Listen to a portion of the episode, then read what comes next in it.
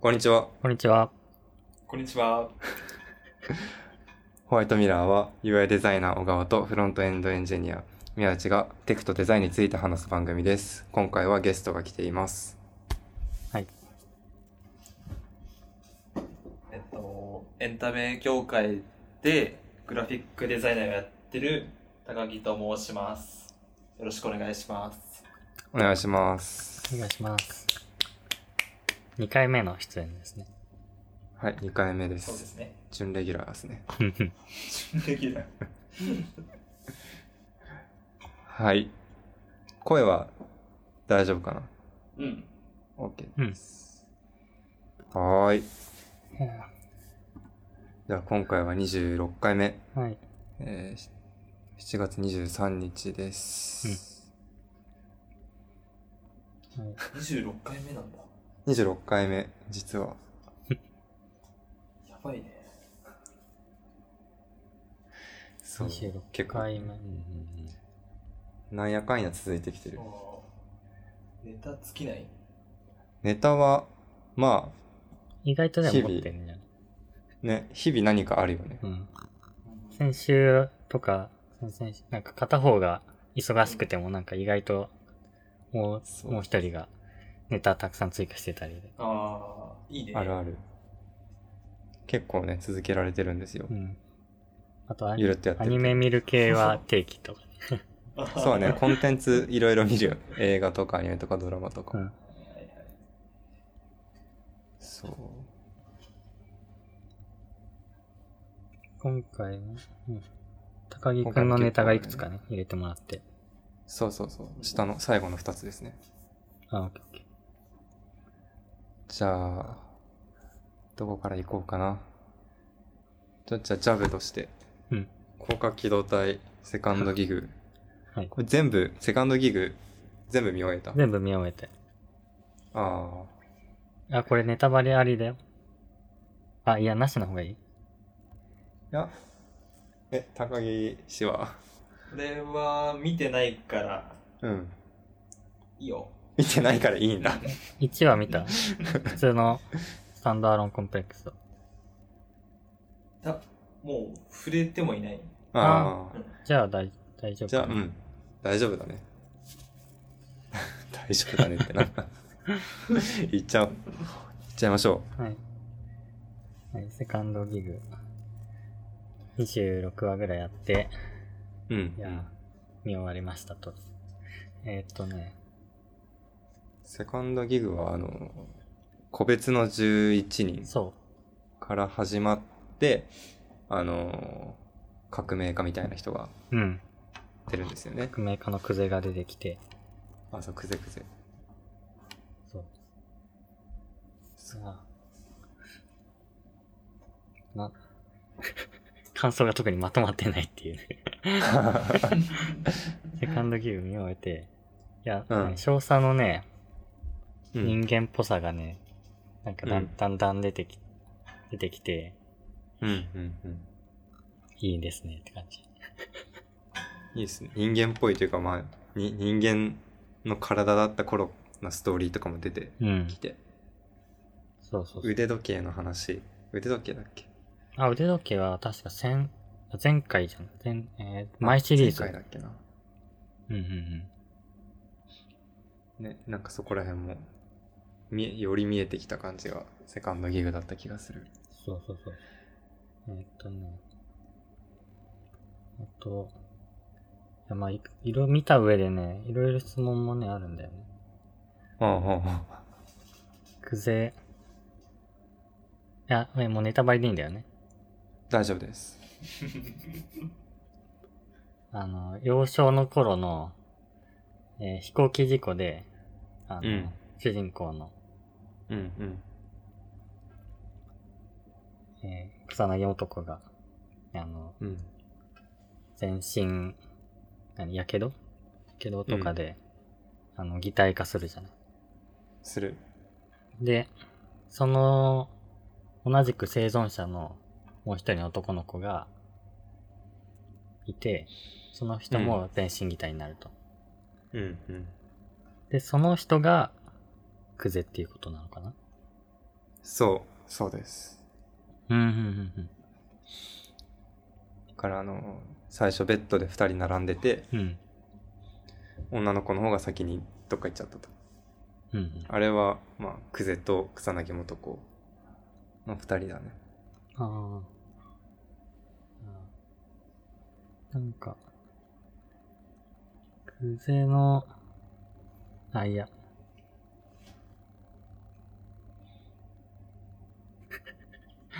あの、高木くん置いてってるっていう。いやー確かに。いやいやこの回は静かに聞いとくわ。いやいやいやいや。光学機動隊自体は知っているう。ん。ね、なんか聞いたことありそうな。そうね。いつかはうん。触れようとは思ってたけど、うんうんうんまあタイミングうん。うん。タイミングがね。タイじミゃあン、グだね。じゃあ今かな。うん。そうだねそあの、最後のさ、クゼが、う。うんなんかうん。の、えーっと、なんだっけ、あーナノマシンを埋め込む、うん。注入されて倒れるじゃん。あうん。うんその前にな、う。うんん。その前になんか、瓦礫の下に埋まって、埋まった。二人っきりになるっていう。そう。で、リンゴ食うじゃん。あ、そうだね。あれってなんか意味あったのかなと思ったけど、あれか。アダムとイブとかそういう系まあ、ありそうだよね。あの世界、あの世界と、あの世界観だと。アダムとイムのオマージュも入ってそうだけど。なるほど。クゼは、でもうん、うん。電脳世界に飛んだの。クゼはもう電脳、電脳で、電脳世界でずっと入れる、うん。なんていうのかな。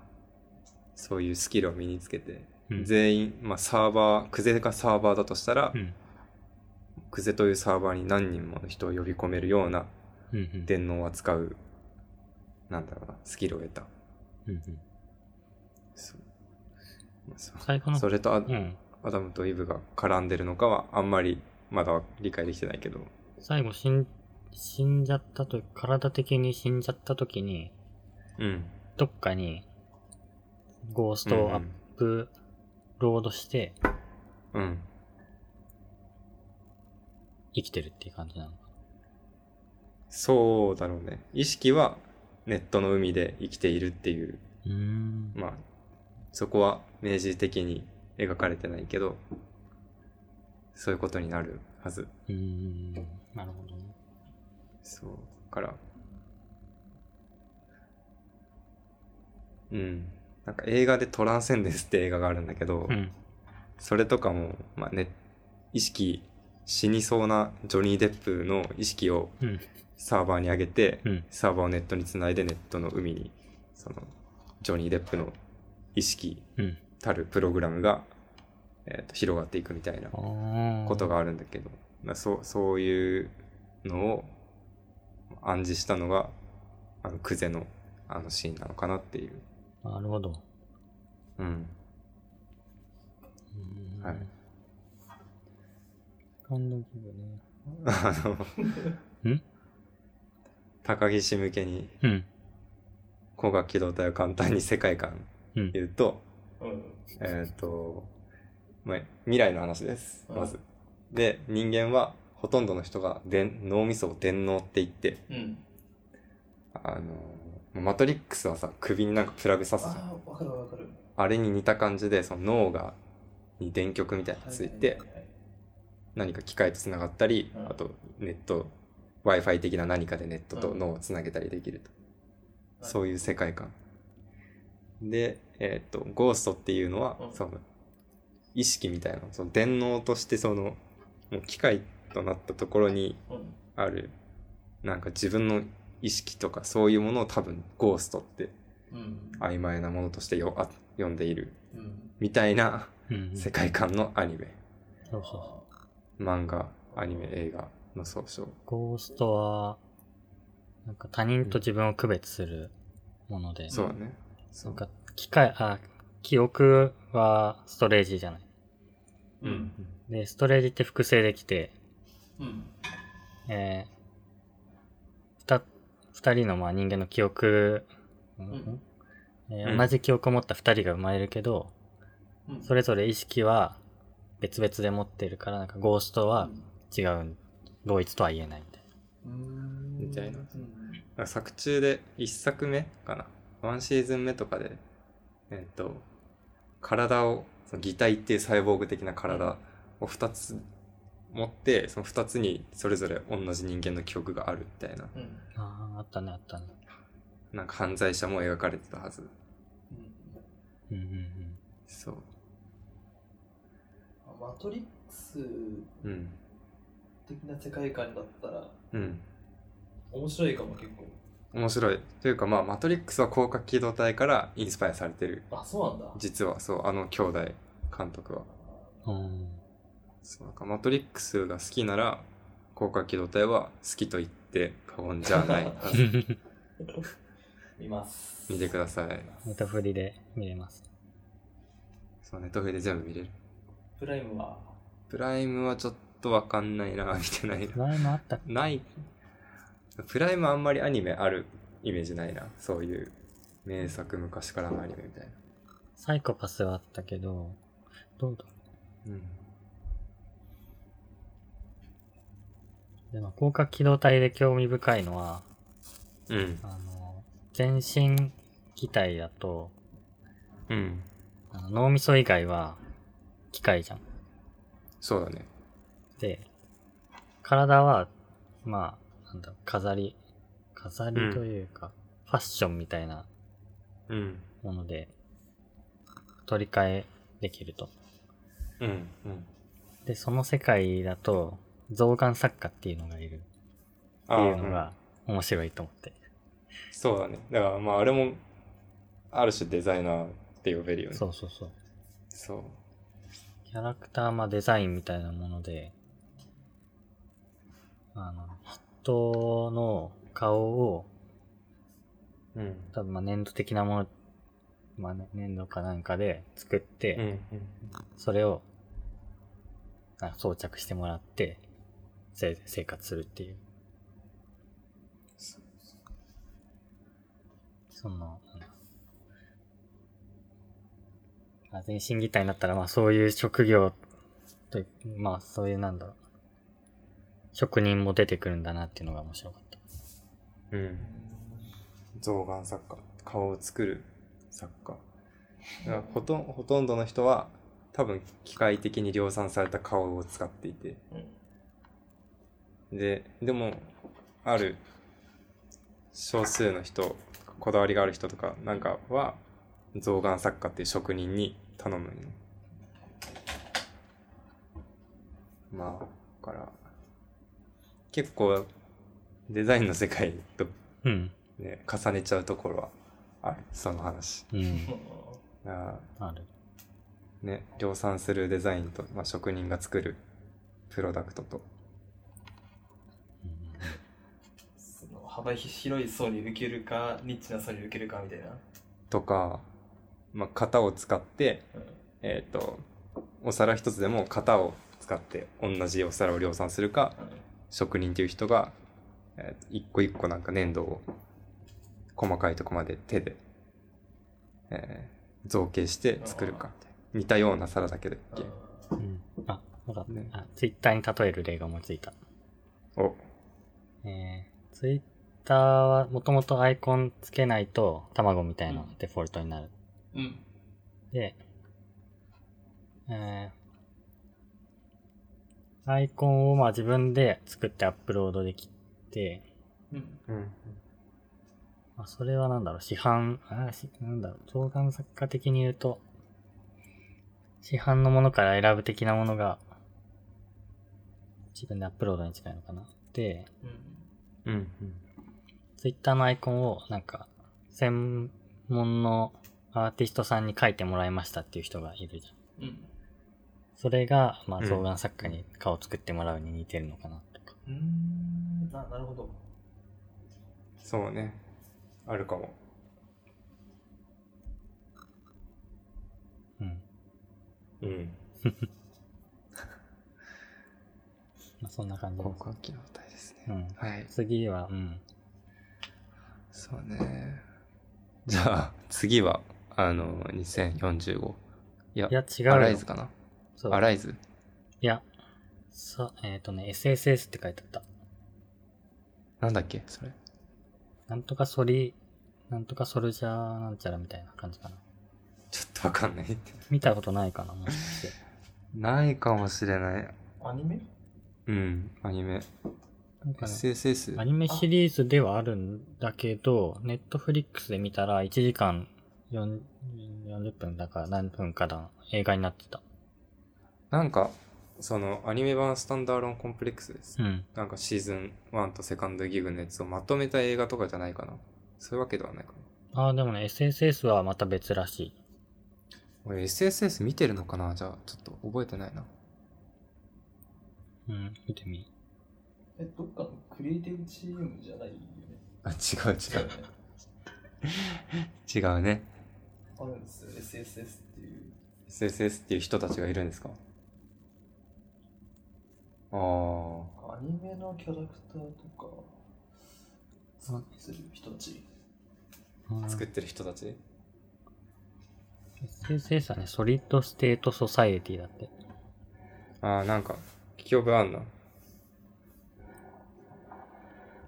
それ見たらまだいろいろ続きがあって、アライズとかがあるのかなアライズは、そう、なんか、ゼロみたいな、エピソードゼロみたいなあー、なやるほつど。で、自分は途中までしか見てない。あ、先に2045見たの見た。未来の方が気になったから。 で、そのに、で、2045が一番最近出たやつか。そうそうそうそう。意外と、思ってたより深かった。作品がたくさんあった。そうだね。一個一個深いし、うん。作品は多いし。 1日1話ずつ見てたんだけど、うん。映画だと、どうしよう。細切れにしてみるの か。いや、まあ、い一回で見ればいいんじゃない一回で、それは一回で見よ一回で見るか。う。うん、一回でいいよ。深夜の12時ぐらいから、いつもなんか20分、5分、25分ぐらいのやつ見て、あ、終わったっつって寝るんだけど、週末に、週末だな、じゃあ。週末に見ていただいて。うん。はい。はい。まあ、ちょっと次のネタ行きましょう。はい。じゃあ、次。どれか気になるものがあれば、浩平も何かあれば。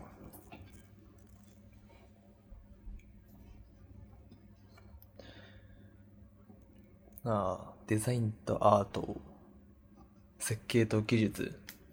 ああ、いっちゃいます。意識高そうなワード、トピック。いいんじゃないですか。あの、デザインとアートとせの話すると、まあ、正直僕はあんまりこの話はしたくないし好きじゃない話なんだけど、うん。ただこの話をする人がまだ絶えないから、もうここで言ってしまおうと。 おあのあんまり聞いてる人数も多くないし、言ってしまおうとうん。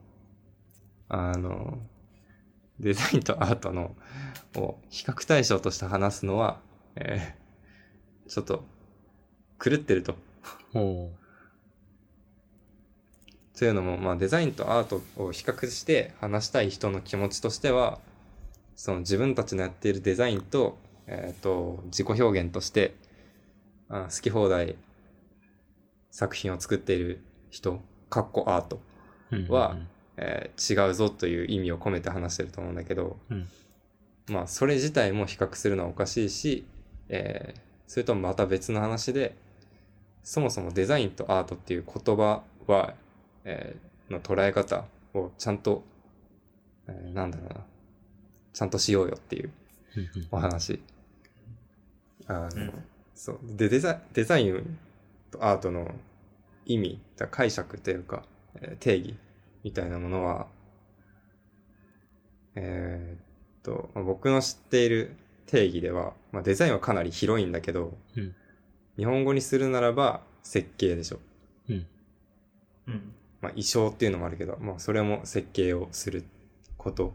うん。それを、まあ、衣装としてアウトプットとして出すみたいなとこになると思うんだけど、うんでアートは何かっていうと技術とか、まあ、美美術とかからスキルとか、うんえーなんていうのかなそういうものなのね概念としては。うんうんそう、まあ、日本語として美術美しい術の方に訳されることもあるけどそれはいえっ、と中身を話すなら美しいものを作る術を持っているっていう術の方が主体であってうん。だからアートっていうのは別に自己表現でもなければなん,、なんかその好き放題作品を作ることでもなくてそう技術ただただ技術という概念であるっていううん。まず言葉の定義ねうんうんだから、そこを理解せずにデデザインとアートとか言ってる時点で、その人は、ちょっとまあ、悲しいかな。辞書を引けという、僕の思いですね。だしまあ、うん。やっぱね、あの、言語化が重要だと言われている昨今で、意味を履き違えてしまうっていうのは、うん。ちょっと国内でもやるにもグローバーでやるにもちょっと痛手かなと思うのでそこはなんとかしてほしいところですね。うん私、うんまあ、今のは言葉の定義からの切り口だけどあの設計と、えー技術っていう切り口以外に、えーまあ、デザイン講義のデザインと,、えー、と自己表現としてのアートの比較も意味がわからないと。ううん。ん。あの、な、なぜその二つが、えー軸の両端にあると考えたのですかっていうのをぜひ聞きたい。だけど、その、言ってる人がいたら。あの、どう考えてもそこは両端に置けないのね。うん。設計をする上で例えば伝えるのに自己表現をしまくっている人の作品が使えるとかで内包するデザインの内包物としてアートを使うっていうことあるかもしれないし逆にそのアートっていうのは自己表現のアートだし逆に自己表現をしたい自己表現という意味でのアートを作りたいしたいっていう人の表現方法として、えーせあの講義のデザインが手法になる可能性はあるし、うんそこはなんかどちらかどちらかを含むとかはあるかもしれないけど対比は本当によくわからない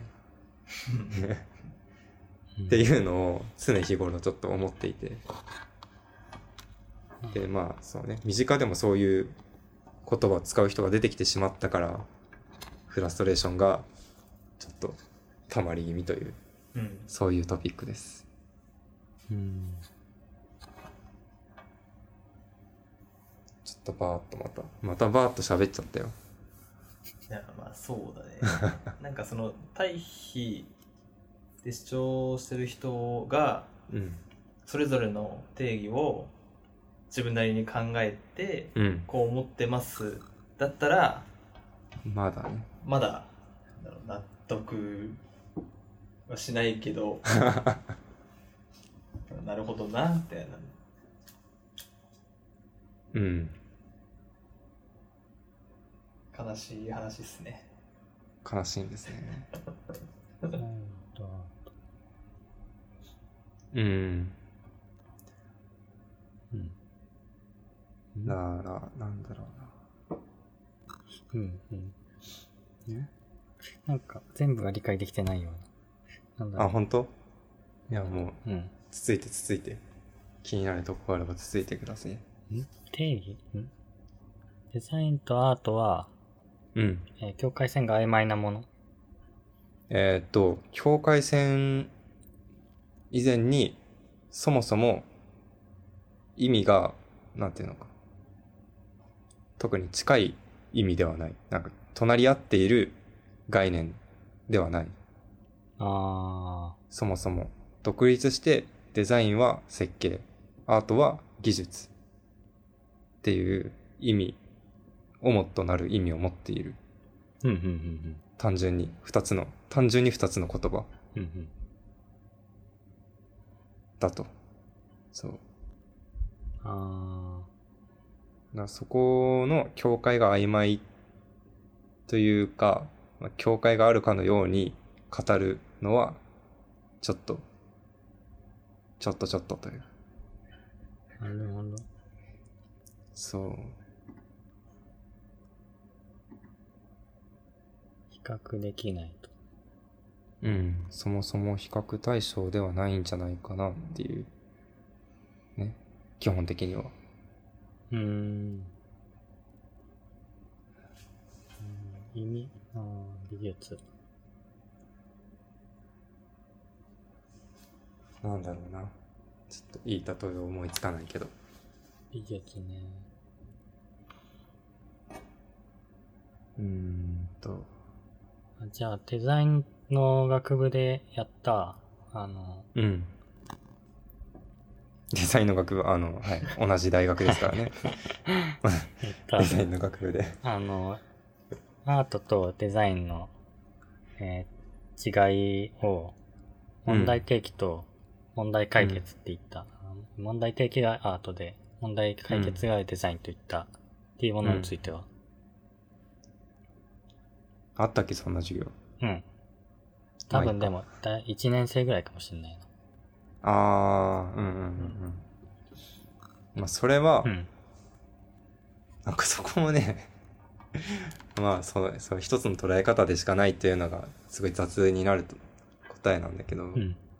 まあデザインは問題解決というか、デザインで問題解決ができるっていう話のが、まず、一個。うん。だからアートでも別に問題解決はできることはあるだろうし、なんかそこは、なんだろうな、デザインとは、問題解決だっていうのからそもそも疑問なんだけど、で、アートは問題提起であるっていう話も、うん。アートという手段、その、このアートの定義はうん。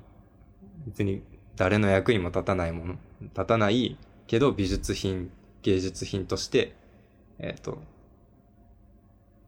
なんだろう、存在させられたものをアートって呼ぶ。うんうんうん。ね。例えばあの、なんだっけ、作った人の名前忘れたけど、トイレ。 R のトイレにサイン書いてね、これは芸術なの、アート作品なのかみたいなうん問題提起をしたものもある。うん。あれはアートイコール問題提起ではなくて、アートという手法と場所を用いて問題提起をしたっていうだけ。うんうん。だから、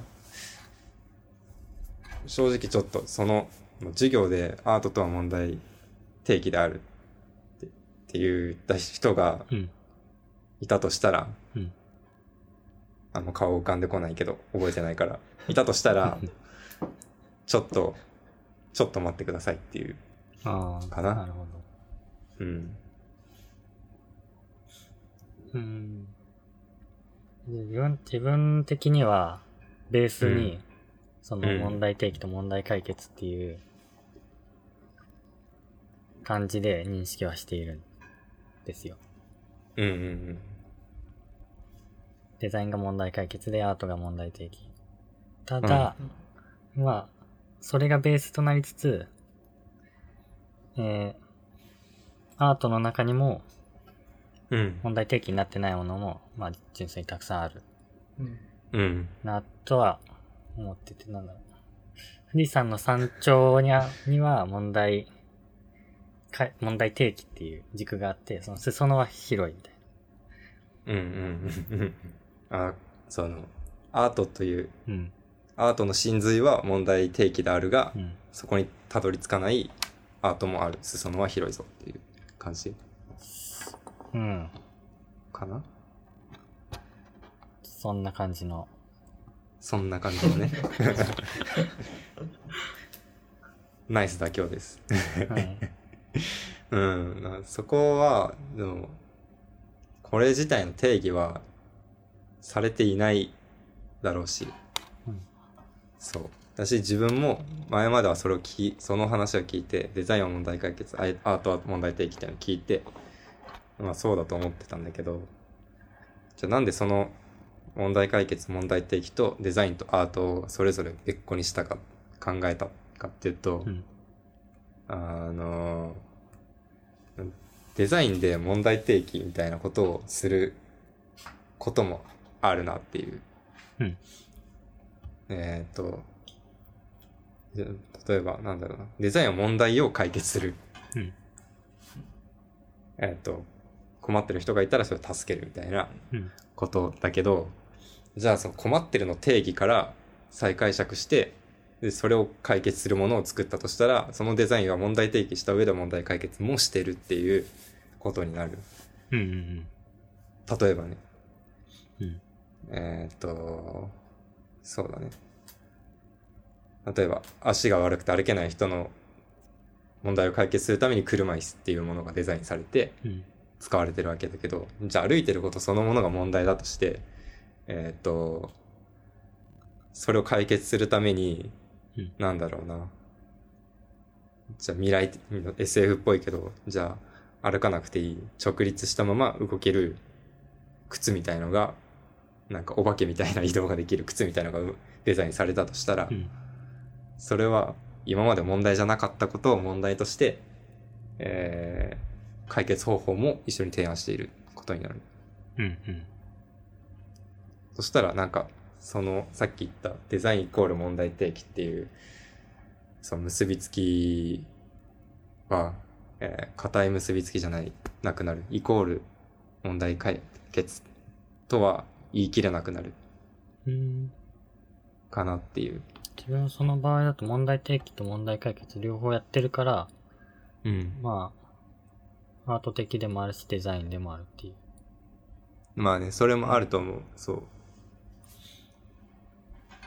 アート的かって言っても、ちょっと直感、感覚的には違うけどな。ね、いや、そういうのもあるじゃん。そう。だから感覚的に、なんか、しっくりくるのを探したら自分の場合は、そういうそ、それぞれでこうん。う、問題解決も、デザインも、問題提起もアートも、それぞれ別個として考えるのが、今のところ最適な答えに結びつくなっていうところ。うーん。自分のしっくり感では。うんうん。うん。アートと美術は違ううん。アートと美術は、英語と日本語だからなんかむずいけど、アートの日本語訳として美術はあると思う。小川君的には同じ概念。うんえーっとね、アートの示す中に美術が入る。うーん。なんか、イコールっていうのはあんまないかな。美しいものを作る、美しいっていう感覚をうん物に宿す技術を持っているそれをアウトプットにした美術作品うんうんうん。美しいものを作る術を反映した作品あーそれをアートと呼ぶってなれば理解できるうーん。アートではあるけど美術ではないっていうものもある。アートではあるけど美術ではないものうん。アートの中に美術があるな。アートの中にねああはいはいあのちょっとまたアニメ話になっちゃうけど、うんソードアートオンラインうんアート大店じゃんうんそう。剣の技の、まあ、オンラインっていうのはその世界だから、剣技の世界、剣技のオンラインゲーム。うんうんうん。これはまあ、俗に言う美術作品とは言わない。あうん競技で見れば。とか、あとは、知ってる本のタイトルで、アート・オブ・ラブっていうタイトルの本があるんですね。ー。うん。まあこれはなんか愛とは何かみたいのをなんかの学者が書いた本なんだけど、この場合でも、えっと、その意訳をすれば、愛の技術っていうことになる。アート・オブ・ラブだから。うんそれは美術作品とは特に関係はない。うんうんうん。だから、イコールで絶対というよりかは、アートという言葉が美術っていうものを含んでいるみたいな感じかな。日本語と英語で、その、行き来をするって考えると。うんうんうんうんそんなイメージでござる。うん。なるほど。マーシャルアーツっていうのもあるよね。なんだっけ。マーシャルああ、総合格闘技。それか。あれアーツって入ってるよね。そう。アーツも含めるといろいろあるよね。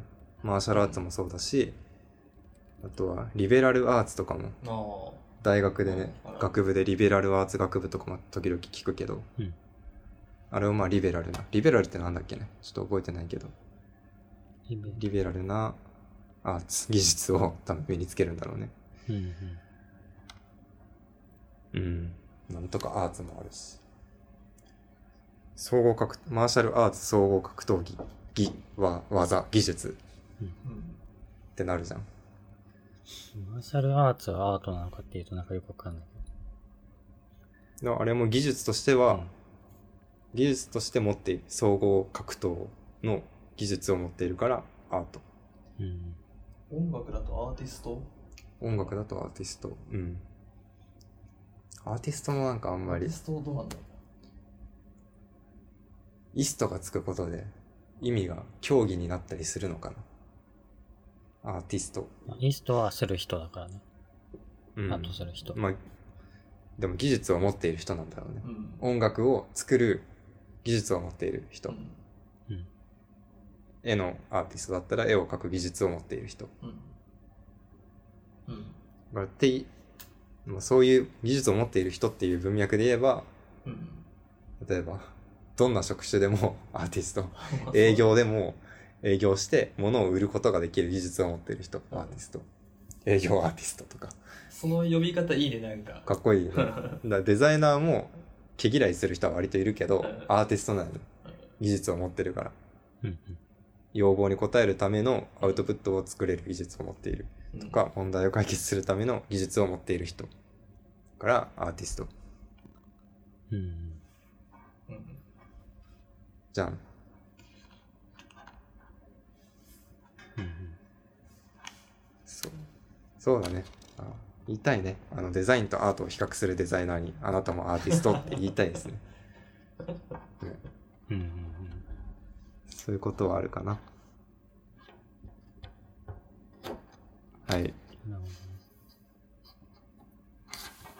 ていう話でした。うんうん。いや、なんか、異論反論、オブジェクティブあったら、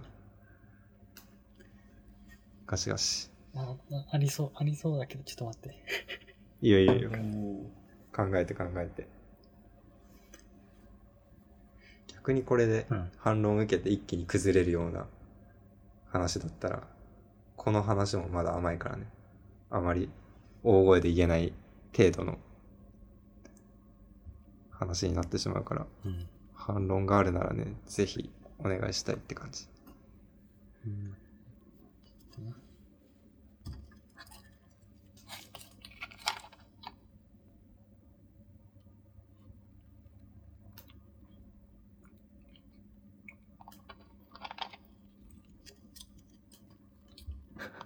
紙に書いてるのかな、今。いやいや、今ちょっとお茶飲んでました。お茶 か。お茶 か。いや、でも、待ってよ、今日は。うん。そんなに頭働いてないかも。じゃあ思いついた時にトピックに入れてもらうっていう感じで。うん。それはうん、なるほどね。なるほど。うーん。アート。うん。自己表現。自己表現。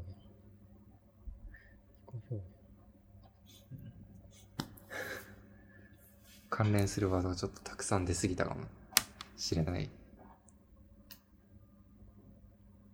やー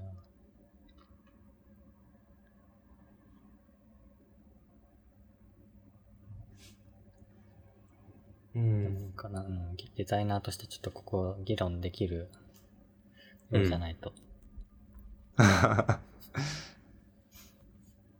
でも周りにいるそういうなんかデザインとアートっていうんう二つの言葉をうん。こう並べて何かをこう話す人。いや、自分の周りはもう技術屋しかいないですね。うんそうよね。うん。技術かエンジニアとかしかいないから、うんうんうん、そのアートとデザインの区別もあんましついてない人たちううん。うんん。がいて、まあその時には自分は、アートは問題的で、デザインは問題解決ですみたいに言っちゃってるよ。うん。ううんん。まあそしたら、ああ、なるほどってなってて。うん、確かに結構そのカジュアルの場で話すにはそれは結構伝わりやすいというかイメージが湧きやすいのかもしれないうん。伝え方としてうん。実際、そのアートの問題提起ってどういう例があるんださっきのトイレ以外うん。うんなんだろう、あの、映画とかで、うん。うーん。何があったっけアナ、あアナじゃないな。えっと、雪の女王あ、違う。あの、海のさ、出てくるやつ。モアあ、ナモアナかな。うん。モアナが、まあ、自分見てないけど、モアナ、見てない。見てない。僕も見てないです見てないけど、うん。モアナがなんかアメリカの、うんなんか、なんだっけ、周りと、うんえーえー周りの国とうん関係が、えーっと、離れていくような感じ、孤立してる感じをなんか、うん。あの、離島で表したとかなんとか、それもなんか問題解決、問題提起になってるんじゃないかなとか、まあそういう意味でうんうんアートだなと。ああそこにもう一個視点を付け加えるなら、うん。モアナは、えっと商業的にうん。お金を稼ぐ術としてちゃんと稼げるようにあの設計されたうん。構成とか考えられたキャラクターも考えられたデザインされたアニメーションとも言えるしあ、そうだね。そうそうそうまあアートとしてアートっていうのはその問題提起するためのものとしてキャラクターデザインとかせ設定とかうん。を考えられたっていう視点もあるからそこはなんかどっちも重なってるかなっていう。うん。なんか、自分がお、あの、思うデザインの定義で、うん。うん。論理的なアートっていうことがあるんだけど、うん。うん。なんだろう。このモアナのやつとかは、うん。多分コンセプト自体は、うん。なんかある、誰かプロ、うん誰かしらの疑問から、疑問とか、うんこれ問題思った方がいいよっていう、核があって、う。うんそれを、なんだろうちゃんと人に伝わるように、うーんと、まあ、論理的に塗り固めてん。デザインする。うん。う。うんん。で、まあなんだろう、その、うーん、中心にはなんか、あの、問題提起があって、うん。それを、うん、論理で固めてるのがデザインなのかなとか思ったりする。あきっかけは問題提起だけど、うんそれをロジカルに伝えるとデザインになる。うん。なんだうん、例えば、ウェブサイトで、うーん、テーマカラーを決めるって言って、うん。えーなんとなくオレンジ色にしたっていうだけだと、うん。うん。ただの、なんだろう。アートでもないな、そりゃ。うん。じゃあ、ももし、うんなんとなくオレンジ色にした。うん。なんとなくって何綺麗だから。これは、 えーっと、綺麗にする。うん。感覚的だけど、綺麗にすることができる人がそれを言ったら、どうなるんだろう綺麗にする技術はあるからアートだ、アートなのかな綺麗にする術という意味ではアートうん。だしでそあそれを、その、うオんレンジ色にしたのは、まあ、食欲が出るようにとか、そういうなんだ論理的な武装をしたらデザインと言えるんじゃないかなと思ったり。うん、うん。だからそうそうやって考えると結局思うデザインとアートと問題提起と問題解決はうん。結構なんか独立してるように今の話でも感じたねうん。感じるかなだからなんだろううーんデザインとはの話もあんまりね好みじゃないんだけどうん。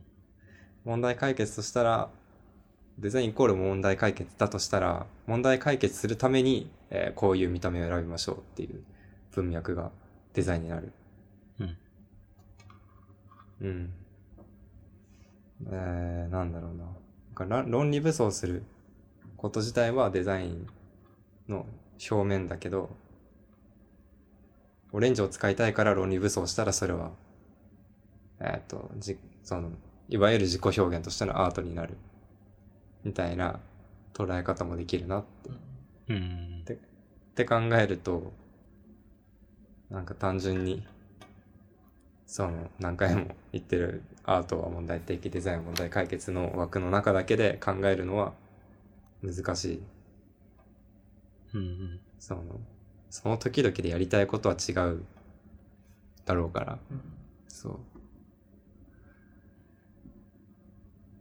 て思っております。恐縮です。ちょっと、またしばらくしたらリベンジ。あ、おね、はい、ぜひ。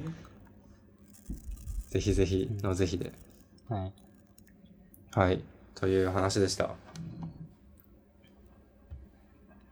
じゃあ、いじゃあ一旦、次。うん。どれ行く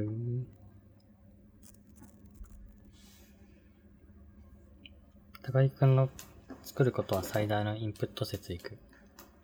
お、うん。気になる。うん。これは、今日の朝か。4時ぐらいに、うん。パッと思ったことなんだけど。早起きだね。 4時うんうん。あ、普通に起きてた。起きてたのか。そう、えっと。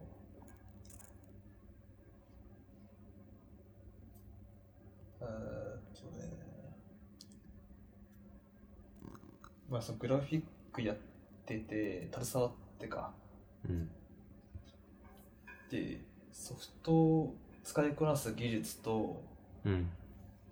表現力と、あと、引き出し力うんうん。引き出し力。まあ、レパートリーの増やす大阪うんうんうん。の話で言うと見て聞いて読んでより作った方が早えなって思ってうん。まあそれ自分が一番実感してることなんだけど、うんまあ、貯めたところで使う場面なかったら使えないしうんうん。感覚なんだけど実際作った方が体が覚えるうん。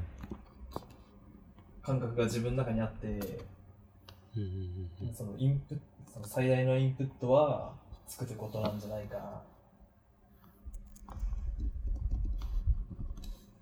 と思ったわけです、うんうん。あるある。あるあるある。アウト、え、作ることってアウトプットに言い換えられる。あそうだねうん。アウトプットすると、吸収が良くなるのは、うんある。あるとか言って。うん。いや、ある。例え話で言うと例えば、フォトショの合成うん。で、この表現をしたいなと。うんでそのためには、まず使いこなす技術。具体的に言うと、えっと、今年の切り抜きからうん。色調合わせ。うん。マスクで、どこを、えっとまあ、抜くか、見せるかの部分とか、うん。の部分って実際作らないと分かんないなと思って。うん。で、まあ、なんかサンプルみたいなの見つけて、あ、こういう感じの作りたいと。で、まあ、調べれば、作る方法も、あの、出したいクオリティも出てくるから、うんそれに沿って、ひたすら作ってい く。うん。やっていくと、気づいたら、もうできるようになってるうん。感覚があって、うん。まあ、そのピンタレストで見たりとか、うーんまあ、本読んでうん。知識貯めるよりも早いなってうん。朝4時に思いました。そうだね。なんか、そこの話に、ちょっと抽象的な話をうん、重ねてうん、みると、多分それは目的をちゃんと果たそうと、なんか見えてるかというか、っていうとこが一つ関係あるのかなと思って。あでも、うんやってる時なんだろう楽しそうみたいなうん。気持ちでやってるあそうそうそうそう。から実際比率よく身につけようとか引き出し増やそうみたいな思いは全くなくて、そううん。それが、ちょ詐欺ちゃんだけど、それがうん目的はちゃんと見えてるってことになる。その、楽しそうを作りたい、うんなその、作り上げたいうんアウトプットとして、技術をつけたいもそれが目的じゃない。うんだけど、技術をつけたいって言って、それを念頭に置いても、しまう、目的としてしまうと、うんもう知ることが、うんうん知ることでそれをクリアされちゃう。だけど、うん本来は楽しそう、作る、うん作り上げることが目的だから、それの、なんだろうな、お母さん、アウトプットが、なんか、本当にえー技術が身につくっていうのは、うん目的を念頭に置いて、えー、なんだろうな。うーん、行動をしているってことになる。うんうん。そう、なんか何でもそうだと思うんだよね。うん本当にやるのは作ることであって、技術を身につけることは、その、経過でしかない。うんそれが自然とできている人は、今みたいなことになると思う。っていう抽象的なお話を一回挟みましたうん。一応。なんかさ、アウトプットじゃない、インプットするときも、うんうん。例えばまあ高校で、えーうん社会じゃない、まあうん、社会の、何社会の窓。社会の、社会の窓。めっちゃ久しぶりに聞いたワードだな。ね久しぶりに聞いねた、おお久しぶりに思いついた。社会の勉強をうんするとして、ううんん。インプットただするんじゃなくて、誰かに教えるつもりで聞くと、うんああ吸収がいいっていうーうんことを聞いたことある。そうそうそうう。んそれをまあ、えっ、と、一個抽象化すると、うん。使、まあ、人に伝えるためっていうよりかは、使うために、その知識を実際に、使うために学ぶってなると、なんか、最終ゴールが、知るから使うになるから、使える状態になるまで咀嚼するっていうことが自分の中で多分起きる。うん。だよね。そう。あるあるある。うんうん。うん。アウトプット。うん。うんなんか自分の経験しないと忘れちゃうよね。うんうん。そうだね。ちょ自分もアフターエフェクツうんっていうソフト使えるけど、あの、アフターエフェクツの勉強するぞって思ったことは一回もなくて、うんむしろ分厚い本を買ってもほとんど読まなくて、あそう、でも使えるっていう風になったりもしてるし。うんうん。うんあーこれちょっと別の話になるのかなあの、うん。うんとあ、まあ、ちょっと待って、整理する。整理中整理するあの人に教えるときに、うん。ううんんと、教師がいくらよいい教え方をしたとしても、うん。うん学ぶ人が姿勢がなうん。なんだなっていないとうん。学ぶことはできないっていうのを例えたことがあって、うんあの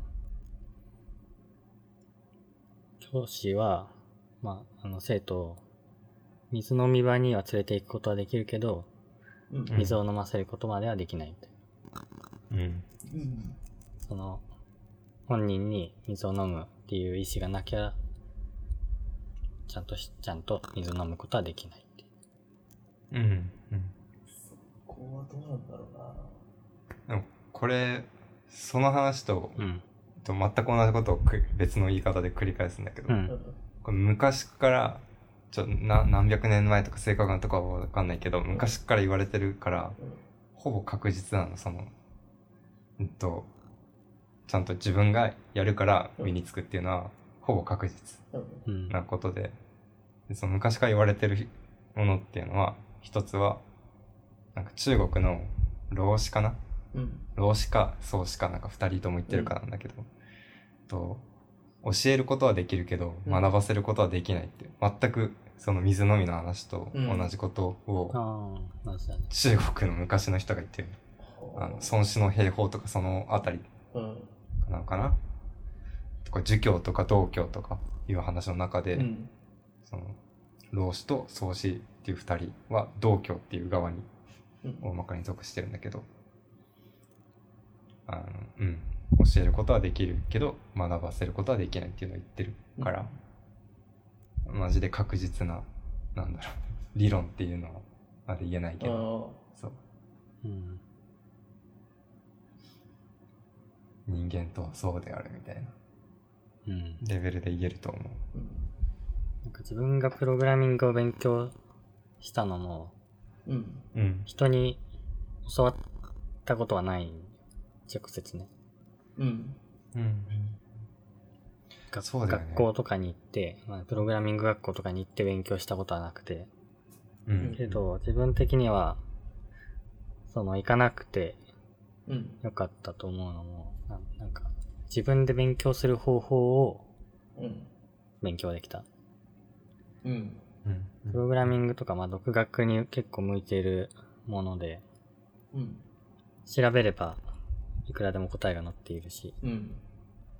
これやりたいなって思ったらうん。誰かがすでに作っていたりまあうん。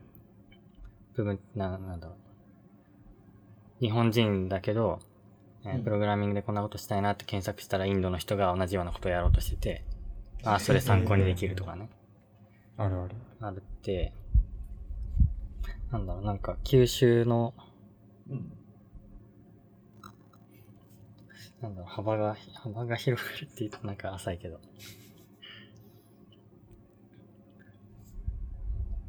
あれ今日ちょっと待って、今日頭回ってないかもしれない。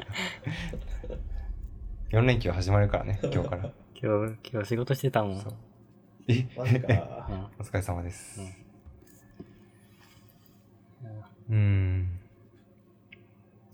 でもあるな。なんか自分も、インターネットリテラシーがそこそこ高いと思う。そこそこ。うん。でなんなんで高くなったか考えたら、うん。インターネットのこと誰からも教わったことないし、うん。なんかまあプログラミングというか、ウェブを組み立てる程度のものはできるけど、それも誰からも教わったことない。うん。うん。まあ、宮内に助けてって言ったことはあるけどね。ああ。うん。けどなそれもななんでかって大元考えたらまずパソコンそんなに触れるようなうん。家じゃないというか教育じゃないというかあのうんちっちゃい時は触れなくてある程度大きくなってからうん。触れるようになってで自分でバイトできるようになってから買ったみたいなうん。ぐらいだから別に昔から触ってるわけじゃないけどなんかあんまり許されてないからこそ、自分がやりたいこと、パソコンの制約を超えるには、親の設定の制約を超えるにはどうしたらいいかみたいなのを、ひたすら穴を探して、欲しいコンテンツを見つけてってやってったら、パソコンについての、インターネットについてのリテラシーが上がった。うん。うん。なんか、それも同じことだなって今思った。そこってやっぱあれかな。こうやらされてるっていう環境よりは、うん。自分からこう意思を持って、何かやりたい、うん。作りたいでもいいし、なんだろうなまあ作りたいか。うん。だって言うと、うんあれ作りたいから、どうしよう、みたいな感じで自分で探し始めて、うん。その何々したいっていうモチベーションがもうずっと維持されてる状態だから、うん。うん。常に情報収集もしてるし、うん。うん。努力もするし、みたいうん。ななんか無意識にやってて自然と身についてるそうだね。状態。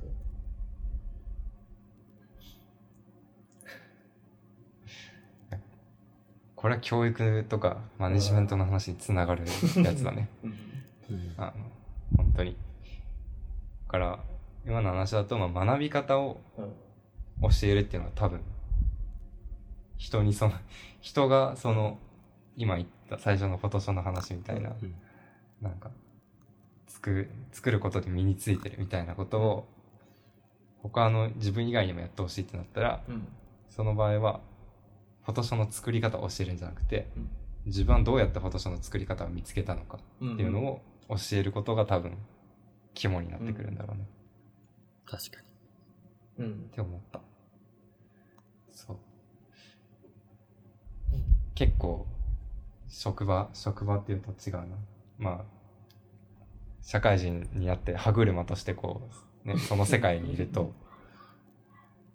やっぱ、えーっと、学ばせようとして教えてくる人がいるとか、えーっと、あることをするには、ある技術はこうやってやっていると教える人はいるんだけど、その技術をどうやって身につけたかとか、その技術はいつ身についていたかみたいなのを語る人っていうのは少ない、うんうんその後輩とか教える対象に対して、うんそこは ちゃうなって今話聞きながら違かったなって思ったうん。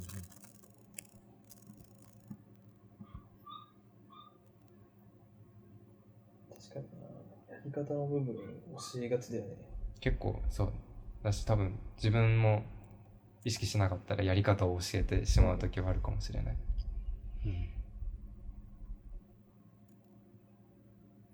ううん。ん高木くんとか、小川くんところの、なんか会社、はい、はい社会人になってからうん教える人っているの教える人、まあ、例えば高木くんに対してメンターがついて、うん1年間教えるとか、そういうことはあるのそれとも、もういきなり作り始めてっていう。基本入社初日でもう作り始めて てでうーん技術的な部分もたまに教えてもらうけど基本もう自分でやってちょっと考えてみたいなうでん。一回出してダメなところは理由を添えてこうフィードバックもらってる感じうんだからその技術とかの部分はもう自分でなんか探してやってくれみたいうんうんやってくれみたいななあそういう言い方じゃないけど上がる上がるうんそういう環そ境ういうそう環境で言うと自分でやる環境っていう、うんうんうんいいねなんか会社によってはまだ1年間は大学の続きみたいな会社もうーんああるるよあるある研修で、どういう練習うん、うん研修があ続い研た修りかなんだろうもう授業みたいな感じでうんうん何何十人かで、えー席に座って教える人がいて、うんそれでなんか会社の、ま、あ扱ってるものについて学ぶとか、うんまあ、学ぶというか学ばせようとするというかうんうんまあでも、うん、会社だけ、うん会社に専用の知識だったらまあまあありかも。なんだろう、いん。やまああり、あり、いいとか悪いとかじゃないんだな。が、だからうーんいや、うん。えっとうまかっだから、求める会社教える人うん。うん。えっと、まあ、教教員的立場にいる人が求めるものがその自分が教える教えたことを知っている状態になることだゴゴールだったら、うんそれでもいいかもうん。とか、えー例えばなんか職人うん。例えばトトイレとかは陶器のトイレとかは職人が形を作ってであれって焼くとめちゃくちゃ形変わるのねえそうだからその焼いた後のアウトプットの設計をして職人に見せてで職人がそれをできるかできないかっていうのを一緒に議論するっていうのがあるらしいんだけどー、うん。その場合設計する人は職人である必要はないうん。けど知っている必要はあるうん。みたいなシチュエーションだったらあの、まあ、大勢に向けて職人っていうのはこういうことをやっているとかこういうことを考えているこういう技術を使っているっていうのを教えて知っている状態であればコミュニケーションは取れると思う多分うん。うん。だけど職人になってくれっていうのがその教える目的だった場合に何十人に向けてそのいや技術とか考え方を説明してもそれはもう教えてるだけで職人になるための学びはそこでは多分得られないというか、そういう違いがあるのかなうん。何の話をしてるんだうん。ちょっと何の話をしてるのかわかんないけど、さらに追加ししていい、していいうんあの、な学び方をうん。知らない、教えない方法で行くとどうなるかっていうもので、うん。逆にねう。うんん。あの、ウェブの技術を、まあ、扱う会社だとして、うん。うんえーっと、例えば、会社入って1年間、うん最今、えーウェブ何を使うか、なんだろう、CSS についてとか、うん。うん HTML こういうのが書けますっていうのを教えたとして、うんえーっと、ウェブの技術は進化するじゃないうん ?1 年間学び終わって、じゃあそれからずっとアウトプットし続けようってなると、うんその入社した1年間の最新情報でずっと止まっちゃうじうんゃん。あとそれだと、なんだろう、非効率だなって思って。あの、学び方を教えてししまえば、その1年経っても2年経ってもずっとうん。最新の情報を取り入れてアウトプットできる。うん。うんだから、うん。なんだろう、常に。えーなんだろう、自分の中身を入れ替えつつ、新しいものに入れ替えつつ、アウトプットし続けられるっていう環境が、まあその人の中に出来上がるなとうん思った。いや、もう、そ、それですう。ん本当に。で、なんか、それを具体的にどうしたらいいかっていうアイディアが一つあって、うんアイディアというか経験からあって、あの、失敗談含め、うん。その人が経験したことを共有するっていうのが、一つ、その、学び方を教える術としてあるなっていううん。のがあって、うん。学び方を教えるのかなまあでも、自分は未だにマネジメントされてる。ね。で、えーっと、最近たまたまマネジメントがすごく上手い人のとこに、うんえーっと、近くに行くことがあって、そういう状況で、で、何が上手いんだろうと思ったら、その人は失敗談を共有することで、えーっと、僕に対して伝えたいことを、えーなんだろうな、伝えている。うん。で、そうすると、いやあ、で、それをたまたま自分と結構なんか近しい感、なんだろうな。その失敗談の中の、うん。その人と自分が近しい状態なのね。うん。たまたま。うん。だけど、でそういうのも相まって、なんていうのかな、ケーススタディというか、えーそれを想像して、ある種経験として自分に受け入れられる状態が出来上がってる。うんね。うんうんってなると、なんか、ただ教えて、これはこうなのだって言って教えるよりは、シミュレーション的な、ケーススタディ的な経験として自分に入ってくるから、うん。えっと、学びに近い状態になるし、うんうんあの、シチュエーション、その人、あい人がマネージャー、マネージャーというかマネジメントする人が、えっ、と、経験したことと、そこからなぜその人があることを学んだのかっていうのを聞いてるから、えっ、と、まず視点が手に入る。うんそのものを見るときにの視点が一つ増えるうん。から、でその視点で、それか、その後の業務を見ると、多分学べることがある。ちょっと抽象的な話をしてしまったが。っうんうんていうことがあったから、失敗談含めの経験の共有っていうのが、うん。えっと、人間の学びを加速させるというか作るには、一つ手なんだろうなって思っている。うん何の話をしてるんだどうやってこう、アウトプットにつなげるインプットをうん。得るかみたい得な。るかみたいな話。うんそうね。まあでも、考えてみれば結構当たり前。なんうかん関係ないかな、この話。なんか一個思いついてさ、うん。なんか、アラジン、アラジンって違うか。魔人の名前はアラジンじゃないか。魔人の名前はジニー魔い人いか。うあ、うんジニー。ジニーがさ、3つだけ願いを叶えてやろうって言って出てくるじゃんう。んうんん。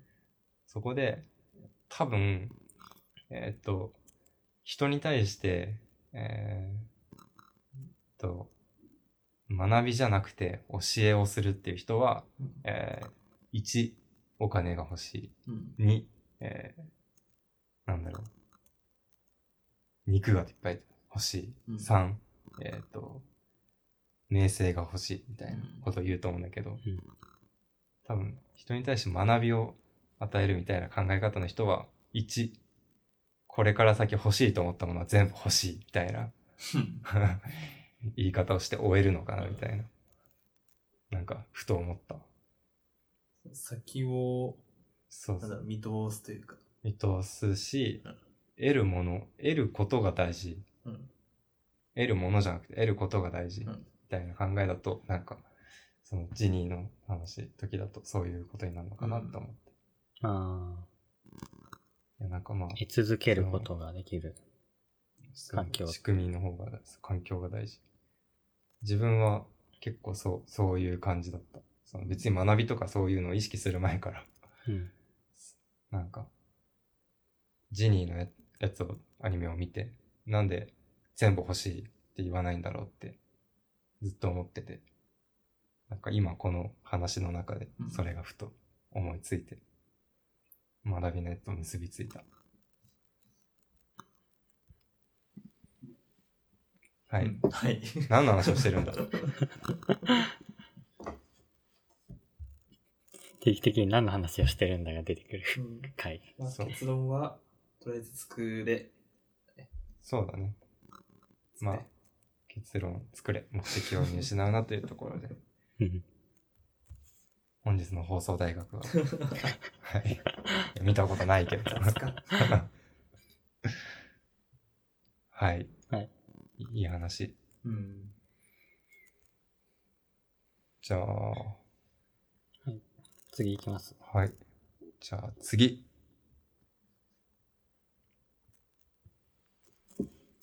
はい。はい。じゃあ、他に気になるものがあれば。高木くんに選んでもらうか。そうだね。多分、最後の話かな。最後の話そうそううん。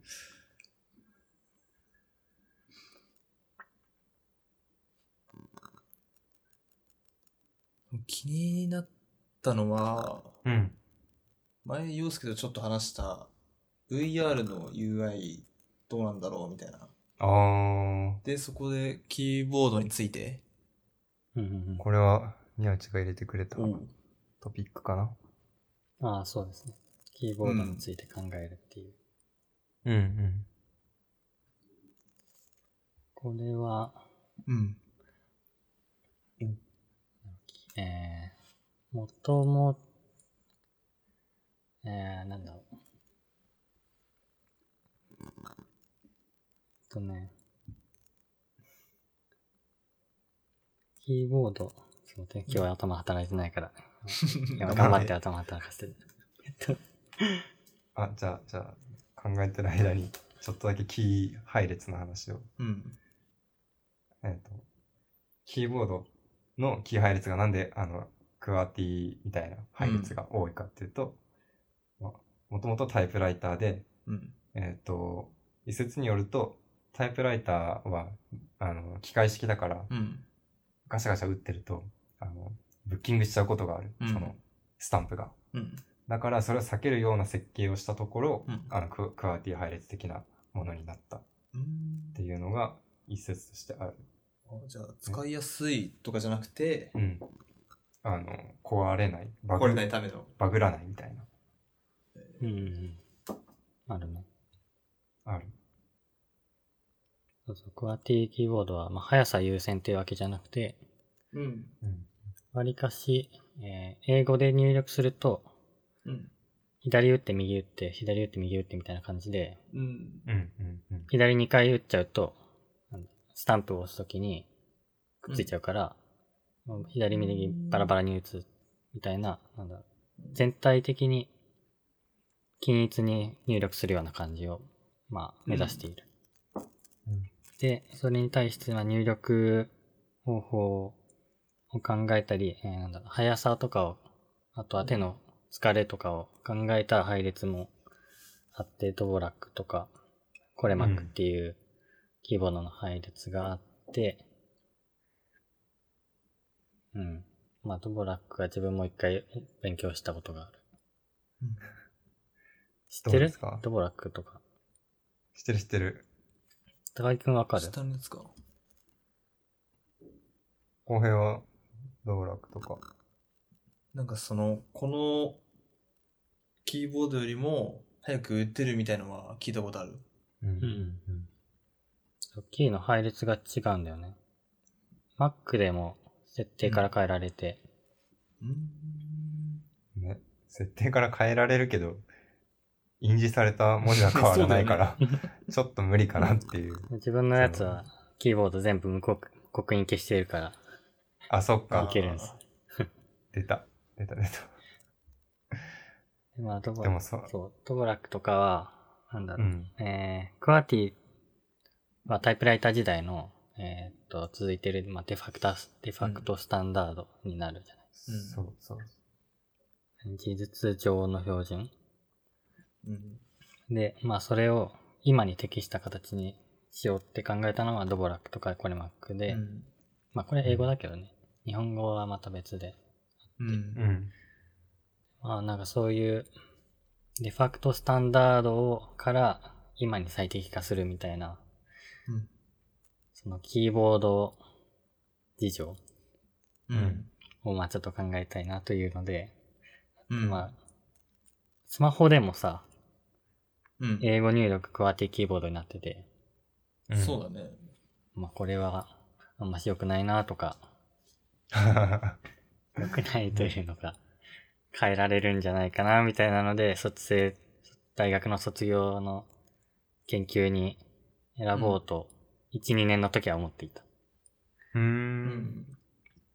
モバイル端末での、まあ、日本語の入力方法うん。がで、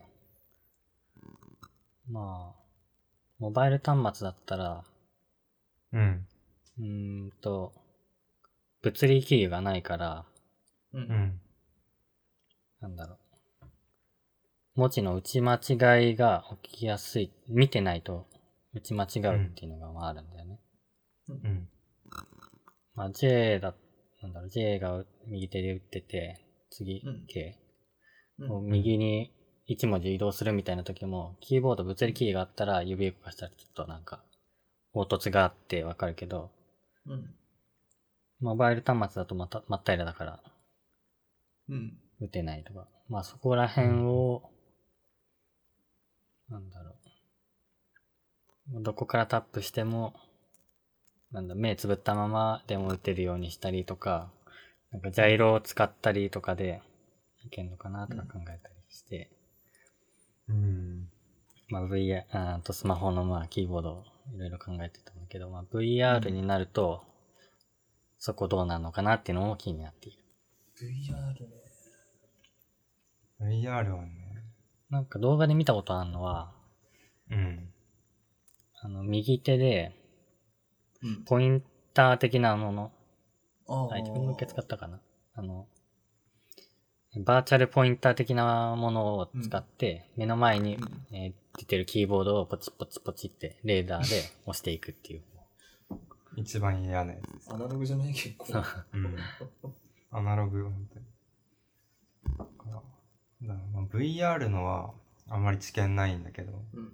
キーボードだとさ、まあ皆さんご存知フリック入力、うん日本語で言うとね、フリック入力があるから、それは一つ手かなと思ったり、うん。えっ、とは、あの、なん、なんて言うんだっけえっ、と、手書きいや、あの、iPhone とかのうんモバイル、えっと、スクリーンのデバイス上で、クワッティが表示されてるんだけど、その上をこう、ポチポチってタップするんじゃなくて、スワイプあすあ、る あるね。なんか、自分も使ってるやつだ。あいうえおだったら、うん A, I, E, U, O みたいなのをこう、スワ一連の一筆書きとしてなぞることで、それを予測変換してくれてえ、日本語それ。日本語もね、もう出てるんじゃないかな。わかんない。昔見たときは、もうまだ日本語は出てない。うん、日本語でそれ系は見たことないな。あんまないね。うん。そう、まあ日本語複雑だしね。だから、そういうのも VR に適用できんじゃないかなとうはん。思う。ああ、すごい。うんあまあ、VR のそのインプットが、ハンドルの位置と傾きとポインターみたいなのしかないっていうので、あ、うん。考えるとそういうフリックとかそのスワイプしまくるみたいな指一本でできるうんアクションが今のところ適用できそうだなと思った。うん、うん、うん。こう、キーボードで目線があった場所が入力されるみたいなの できないそれホーキング博士のやつだね。のあのホホーキング博士ってその物理学者でうん車椅子でカードを動かない人ね。まあ、ああいう体動かない系の人は目でやってなんか、瞬き2回だかすると入力とかは今あるはず。うん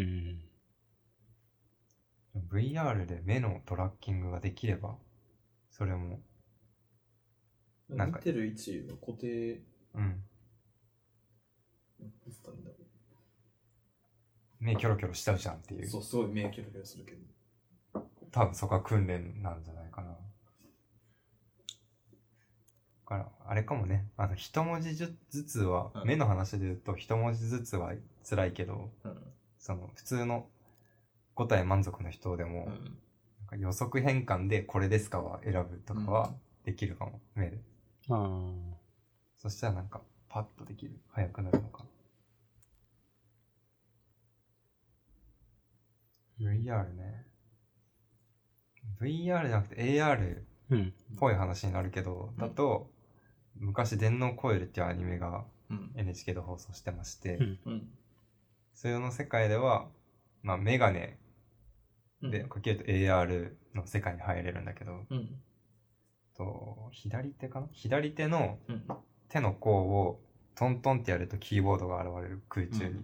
あですそうそれをなんかそのペーって空中にあって触れないんだけどペーって普通のパソコンみたいに入力するってあ、いうなるのほど。がカチャカチャカチャ描ってかれてたそうそうそうそうおお、それまたすごい。それいいね。ねすごいけど、え、でも、反応ないわけだよね。ない空中にうんもう見えてるものとしては空中に浮いてるしねだから距離感とかが結構慣れが必要そうな打鍵感とかゼロじゃん。感触いがけなんいでけんのかなないない押したら、でもなんか振動がつくとかいいいや、AR デバイスだからそれは無理だと思う。手に何でもついてないのついてない。手はただの手。もうメガネしかない。あ、じゃあダメじゃん。そうでも意外と多分できるんだろうなって思うフィ。ードバックなし。人間の。うん。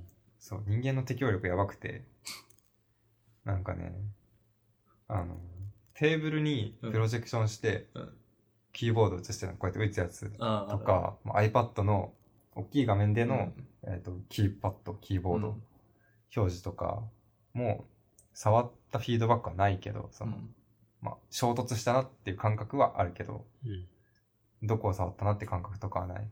押したかどうかの感覚もないけど、ある程度打てるのね。だから、それが衝突、物に指先が衝突するっていう感覚がなくなるけど、うんある程度その、A のポジションとか、O のポジションとか、うんそういうのに指を、こう、なんだろう、差し込むみたいなことは割とできんじゃないかなって思う。うーん。その電脳コイルは何配列だったのそれはからえ、そこ。それわかんない。ちょっと、 昔の僕はまだそこまで意識してないです。 まだわーって。それもクワーティだったらなんかデファクトスタンダード感が強い。いや、でもクワーティだと思う。あの、描写は。もう普通にパソコンメタファーで描いてたから。うん。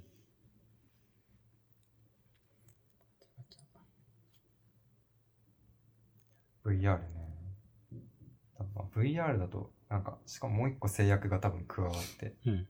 うんその、まあ、AR みたいに触れないけど、うん VR は見えもしないから、うんなんていうのかなその関係ないものにぶつからないようにするっていうのも設計上必要そうで、まあ VR ね。あるあ VR るのねやつだと、それで前にいるなんか例えばちっちゃい子の頭を思い切りペペペペ打っちゃった らなんかちょっと問題になりそうだし、うんなんか机の角とかに小指ぶつけちゃったら痛そうだしうん。あなんだっけ VR で無限に歩き続けられるう。うんんえ最低限の部屋の広さみたいのが決まっ、あるんだよね、研究で。えーあ何 VR 上ではまっすぐ歩くけどみたいな VR 上では例えば3キロずっと歩くようなうん。感覚でずっと歩くけど、うん。うん実際にはなんか20メートル平方とかの部屋うん。だけで足りちゃうみたいえー、なんかな方法があって、くるくる曲がるとかなんかそれだと、あの、目の瞬きしてる瞬間、あ、瞬きじゃないな。目を動かす瞬間、左とか右とかうんうんキョロキョロって動かす、まあ瞬きの瞬間に、ちょっとずつ画面を角度変えるのよ。ええそしたら、ー。騙せんの、そんなんで。そうだそう。もう、多分、ほんの数、数、ちょ、ちょっとだけの角度ずつ変えて、そしたらうん、本人はまっすぐ歩いてるつもりだけど、うん。あの、世界、あの、物理世界的には円を描いて動いてるみたいあ、それ、経験したいね。な。 面白い、確かに面、白い研究だなと思って。ね。人間ってまっすぐ歩けないって言うもんね。そのえー砂漠、もう広大な砂漠で取り残された場合うにん、あ人間が歩いたらどん、まっすぐ行けばうん、街に着くとか思いきや、うん。実は、あの、足の、利き足とかの傾りがあるかあ、ら、ああの右足が強ければ、うん右足の方が進んでしまう。つまり、うん。えっ、と、左、自分から見て左側にカーブしていってしまう。うんっていうのがある。なんか、そういうのもね、考えると確かに、その部屋の中で無限に歩けるなって思う。ー、うん部屋のやつはまあ足とかではなくて目の機能だかまらあね、ね。そうそうそうう。ん。なんか、聞き、その人の利き足とか入力させられたらさ、 うんそれも加味した上で、なんかできるかもね。より、ねあの、違和感ないように、うんそうそうそうそう。走るとかもいけんのかね。走っこの人もともと曲がるしな、みたいな。やばいな、それ。 この人多分ある程度曲がるし、あんまり、この、補正なし。そう補正とかいらないかもな、とか、できるかもしれないね。いやー、面白い。えーいや、まあ、キーボードね。うん。確かに入入力、広く入力っていう意味だと、なんか、キー、クワーティキーボードからあんまり進化がないよね。そ全体的う。に。もう、もう何強いデファクトスタンダードで根付いちゃってるからね。慣れてるから。そうそうそう。自分もスマホ、初めて触った時から、クワーティでスマホ画面やってるし、うん。もう慣れで。新しいのやったらそれのね、勉強コストかかるし、うん。最強のキーボードが浮かんだら、もしかしたらもう30分ぐらいで覚えられちゃうのかもしれないけど。うん。ただ全てを無に返すうん。のは脳に直接埋め込んでテレパシーよね。はは。テレパシなんかまあ結局キーボードもマウスもさ、その自分の意識の先と自分の考えを入力するためだから、うん。そのそこのインターフェースが必要ないってなれば、うんまあ、 まあね、いいだろうなと。ー。テレパシーってさ、うん。えー、なんだろう、ちゃんと認識できんのかね。なんか、人のさ、言葉、鉛あったりするじゃん、言人によって。うん。あと、あと家がなんかごっちゃになっいや、そういう人いるかわかんないけど、まあ、あと家がごっちゃになってるとか、例えばね。うん。人によっては聞き取りづらいとかもあるけど、脳、脳のテレパシー直接取ったら、うん。あと家はこ混在してるのかね。その、ああ、そう普いうこと通ねに喋るのと同じように、うん。鉛は脳内でも再現されてるのかって。それだったら音声認識がさ、文字にうん。置き換えるのが難しいみたいな問題が、テレパシーでも、テレパシーのまあ文字変換でまもあ発生する。そこは教育次第かなって考えられる。 AI の教育そのいやいやいや、人間の教育。 あその人間がちゃんと、あと、いと、うと、えと、あの、あ。うん。音と形を認識している状態であれば、うん。あと、いが似た音で発音してしまうっていうのは、それは口の問題だから、うん。多分脳では区別して話してるはずじゃん。そのああ。例えば、えーっと、あんことうん、あといを本当に脳内で混同してたら、あんことインコの区別ついてないじゃん。うんう。ん。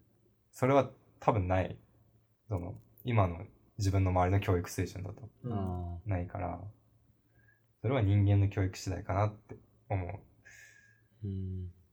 う。うん。いや、まあ逆逆に脳繋いでんのには、もう、この人あんこって言ってんのか、インコって言ってんのかわかんないってなったら、 その人はもう、なんか、ものすごく偏った方言で教育を受けてるのか。なん か、うん、そういう感じだと思う。標準語と呼ばれるその東京弁みたいなものをうん。インプットされた覚えがない人とかはもしかしたらそうなるかもしれない。は。ああ。だから、あー、なんだろう。英語の人の脳、脳波みたいなの読み取ったとして、うん。英語圏だと、えっと、水うん。ウォーターみたいなやつをうん発音するときは、わだみたいな。もう、何、わたみたいなああ。ぐらいになる人もいるみたいなね。うん。うん。その人の信号を日本人が受け取った場合は、ウォーターじゃなくて、わたって聞こえてしまう。日本受け取り側がそう認識する可能性は普通にうん。ありそうありそうだ。なと思った。まあ、普通に会話でもあるだろうし、空耳で。うん。テレパシーになった時に、うん。前も言ったかな。あの、言語に置き換えるんじゃなくて、映像をそのままああ。はいはいはい。会話に使ううんっていう方法もできたりするのかも。例えば、あそこのそうお茶取ってねっていうのを、うん。うん。えー僕、自分は日本人で相手ドイツ人だったとしても、そのうん相手がお茶取るイメージを送って、ああ、取るのね、うんみたいな感じで相手に伝わるっていう。そう、ね。いけたりするかも。テレパシーだったら。それはね、結構、日あの、いや、メリデメが大きいなと思って、振り幅が。々ああ。メリットはその映像があるから、言語の壁がなくなるじゃんう。ん。だから本当万人に共通して伝えたいこと伝えられるんだけど、うん。えっと、まあ、人間っていうものをちょっと俯瞰してみると、なんか抽象的なものを言葉、言語で扱えるようになったから、ここまで社会性が発達したっていう説もあるのようんでそれを踏まえると、あの、映像っていう具体的なものでコミュニケーションしちゃうと、抽象的な、えー、と概念っていうのが結構弱くなる。神とか精霊とか、国とか、うんもしかしたら家族もそうだし、なんか、宗教もそうだね、きっと。なんかそこら辺も弱くなっていく可能性は割とあるなって思った。ああ。ビジュアルに置き換えられない概念。そう。抽象的な概念のコミュニケーションは言葉だから成立するっていうこともある。確かで、そんな感じのことを、えーサピエンス全史で言われているらしいです。に。ええそれ誰か言ってたのあの、YouTube 大学のオリラジの中田敦彦がえサピエンス全史まとめてるときに人間っていうのは言語を手に入れて抽象的なものを扱えるようになったっていうのをうんその要約の中で言ってえうーん。まあ、確かにそうだなと思った。確かに。なんでまあテレパシーになってもあある程度言語っていう、えっとフィルターを返すことはなくさない方があのいいこともあるかもしれない。うちょん。っとそこはあんまりわかんないけどね。テレパシー専用言語とか、テレパシー専用言語、うん T 言語。 T 言語。えなんかさ、 T 言語。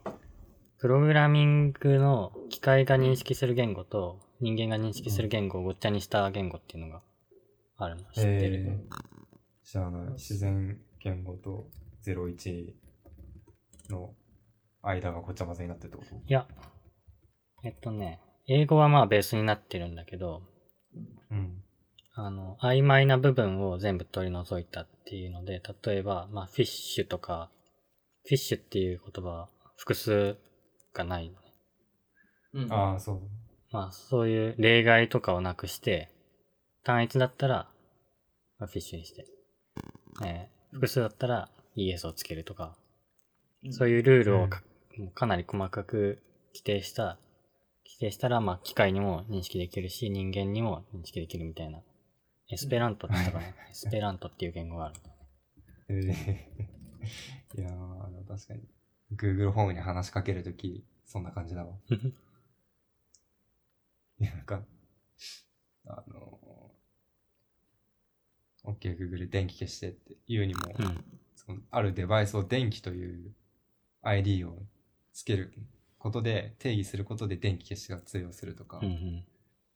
あの、とか、まあ、勝手に Google ホーム側でやってるんだけど、電気暗くしてって言うと、0から100の間で暗くできるんだけど、うん多分、暗くしてって言うと、その、多分元から設定してある定義、5%なのか10%なのかでうんうん。暗くなる。うんけど、あの電気を80%暗くしてとか、電気を20%にしてって、具体的に言うと、具体的に通じるみたいな。うん。のがあるから、いや、確かに人間の言語と機械の言語を、こう、組み合わせるのはできなくないんだなと。うん。エスペラント、うん。面白いっすよ。エスペラント。ゲームの名前みたいな。まあエスペラント、ラジオとかもあるっぽい。エスペラント語のエス。ペラント語の。おまあ、あー。の、世界的に、まあ、使いたい人がうん。学んでいるから、まあ、ここ、えー日本人がエスペラントを学んで、ドイツ人がエスペラントを学んで、エスペラント語で話すとか、はいはいはい。っていうのもできる。まあ、えーラテン系を多分ベースにしてるから、日本人が勉強するのと、まあ、ヨーロッパ系の人が勉強するのだと、まあ、ちょっと敷居は違うけどね。うーん。そうだね。まあ、日本語、 日本語ベースだとかなり、なんだろう。うん。他の言語に対応するの大変よね。うん。日本語。主語エ、スペランうん。主語取ったりすエるスしペね、ラントは、うん。あ、そうそうそう、日本語は主語取って、もうオブジェクトが、オブジェクトが明確な前提で話したりするけど、うん。ラテン語ラテン語って英語の元あラテン系は英語の元になってる。あだともう主語言わないと。主語をつけたりする、つけるね。なんか、特殊な単語とかあるのかなエスペラントで。エスペラント語で。ああ、多分各国の言葉からなんか概念取り入れたりしてるんじゃないかな。ああ。じゃあ、肉とか入るかもね。わかんないけど。あの、日本語も入るのかミニオン語わかるなああ、ベローみたいな。ベロとか、バナナとか、焼き鳥とかいうかあるんだね。焼き鳥あ焼きる。鳥ある。そう。あれ、あの、あのミニオン語は各国の言葉を取り入れて作られてる。じゃあ、ミニオン語を勉強しよう。ミニオン語 は議論できる、何、何が伝えられるんだろうね。なんで焼き鳥選んだんだろう。ミニオン結構議論してるけどね、いつも。していっる。ぱい集まると。そううららーって言って、ちょっと何言ってるかわかんないけど。このあラーこのラジオはミニオン語で放送しますっつって。それをミニオン語で言わなきゃいけない。ベロベロを始めないと。えー、エスペラントちょっと面白そうだね。うん。え本も多分あるはずだから、エスペラントの小語の小説とか読んでみたりしたいね。面白ー、そう。あーすごいね。またなんか思考方法変わりそうだね。うん。日本主語を省略する日本語の持つ思考方法と、アメリカの英語の思考方法ああるあはるね。違う、ね違うし、エスペラント語になったらより具体的になるのかな。より曖昧性がね、消えるんだろうね。だから、その中、抽象的なもので成り上がった社会性は崩壊するよね、きっでもどう、抽象的なと。うん。ものがないわけじゃないんじゃないそうなのか。定義が曖昧じゃないってことか。うん。文法的な定義が曖昧じゃない。文法的には正確とはいはいはい。いうことじゃないかな。名詞とかは多分細かくついてんじゃないのかな。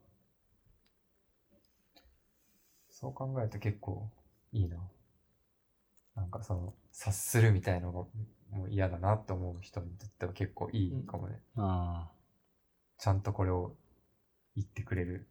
エスペラント語で話して伝えてくれる世界ができたら。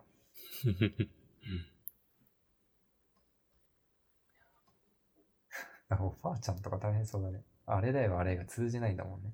うん えっと、あれ取ってっていうのがど。っちに言うとえ、おばあちゃんが言うのおばあちゃんが、そのエスペラント語の世界に、なんか日本のおばあちゃんとかおじさんとか行っちゃうと、うんああ、あれがあれでさ、みたいな。いや、あの人のあれがさ、あれになっちゃって、みたいな。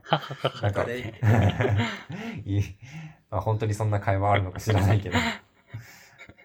そその状況になったらさ、エスペラント語からしたらもうさ、 いや、もう、はみたいな。それはもう機械がショートしてる感じで、人のそうエスペラント語喋る人もショートしちゃうかも。そう考えると、あれとか言ってるのってかなり高度なうん。コミュニケーションなんだね。なんか日本語はハイコンテクストあ言語みたいなこと聞いたことある。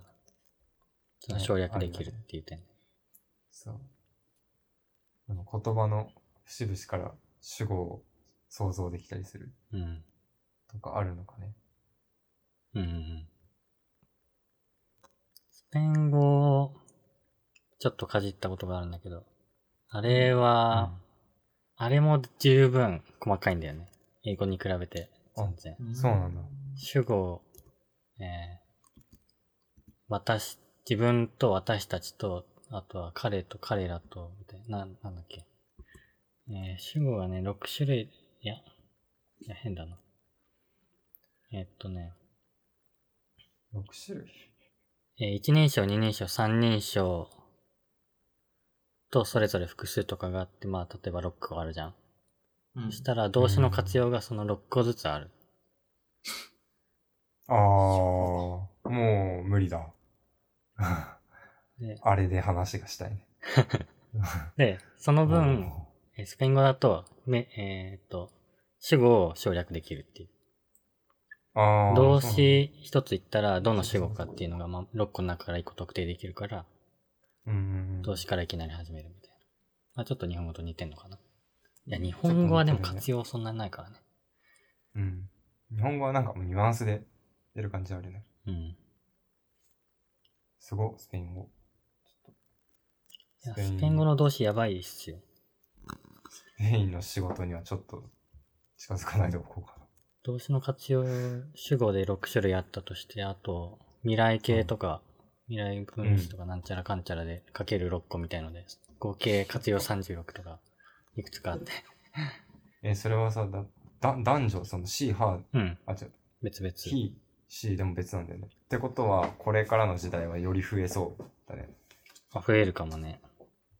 だってその、しえーから体は He、心は He、C みたいな。うん。人を表す言葉ができたらもしかしたらそれ、まあ、それは C を使うってなるかもしれないけど、と、その、ど、どっちでもあるみたいな人が現れたりさ、うんうんうん。どっちでもないって人もいたっておかしくない。そこに対応するって言ったら凄まじい運用コストになるね。うん。なんだっけ、タイの性別の種類が18種類あるっていう、ええー、も18種類。タイの性別が18種類あう、る。タイ。男性、女性、トム、D、トムゲイ、トムゲイキング、トムゲイクイーン、トムゲあイ、、トムとリ ー、トムとリーどっから来たの ゲゲイはわかるけど、トムとリーどっから来たのトムは、えーっとやばくない。なんだ、男、男装した女性で女性もしくは D が好き。はいはいはい、はい。 D は男男っぽい女性やトムが好きな女性。ややこしい。トム、でも、うん、理解できる範囲。まあ、それ、このタイの性別18種類とスペイン語の主語によって動詞変わるのが組み合わさるとやばいことになる。い ややばいやばい。そこ覚えるだけで3年ぐらいかかりそう。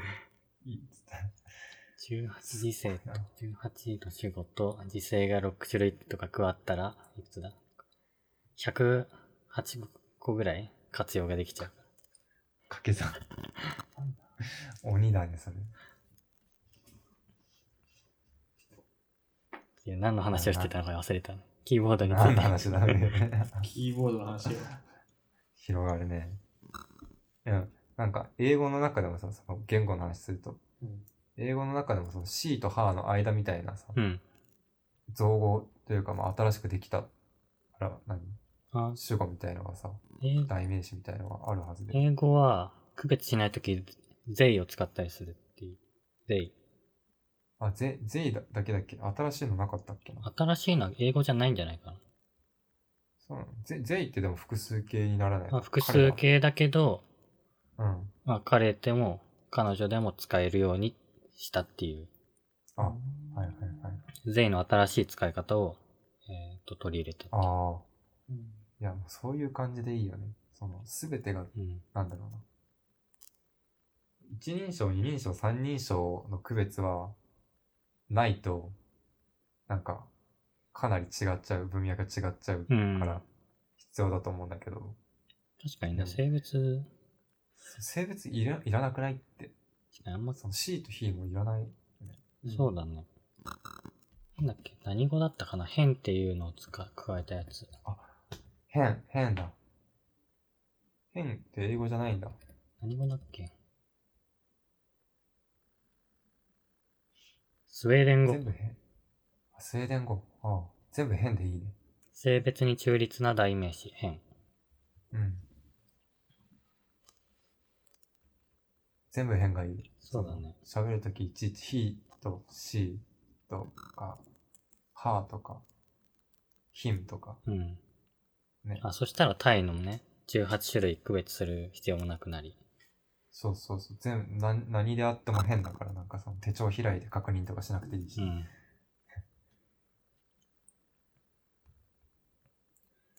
ああ。まあ、もしその、へ変みたいなものでうん統一されたとすると、うん多分、その、歌とかはうん、どうなるんだろうってちょっと、問題はあるね。あるけど。歌そう彼女、彼が入ってる歌詞。そう、日本語でうん。彼がどうこうとか、なあ。まあ、む昔の歌謡曲とかは多うん分あるじゃない。男女はの、えっと、境界が明確だった頃。うん、うん、うん、例えば、天使にラブソングをっていう映画で歌われた、なんだっけな、フォローヒム、I will follow him から始まる歌があるんだけど、うんまあ I will follow him は、その男女の差が明確な時代の多分歌で、うん。う。うんん。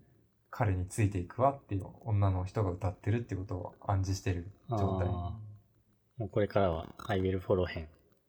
そう、I will follow him。だからし歌ってるのはどっちかなんてわかんないっていうう。ん。性別がそこから消える。なんか、ただその I will follow him から him が消えてしまうと、それはそれでこう、テイストが変わっちゃうよなっていうのも。うん。さ単純に音楽は、人の曲が好きっていうところからあるから。まあ、限定性は消えて、うん。まあ、人の解釈に委ねられるそようになるね。う。まあそこも選ぶ時代になるのかな。うん。この歌では、本当に自分の気持ちを歌いたいってなったら、かん女性が歌ったら him を使うとか、えっ、と、男性が歌ったら、歯を使うとか、選べる時代になるのかな。うん。あの、何の話だはい。キーワードです。はい。あの、スマホの絵、また全然違う話かも。スマホのさ、うん絵文字でさ、うん。うん。スポーツっていうのがあるじゃない、スポーツ。スポーツスポーツ系の、あ、スポーツじゃないスポーツか。いや、スポーツだ。あの、リフトアップ。リフトアップっていうのわかんないな。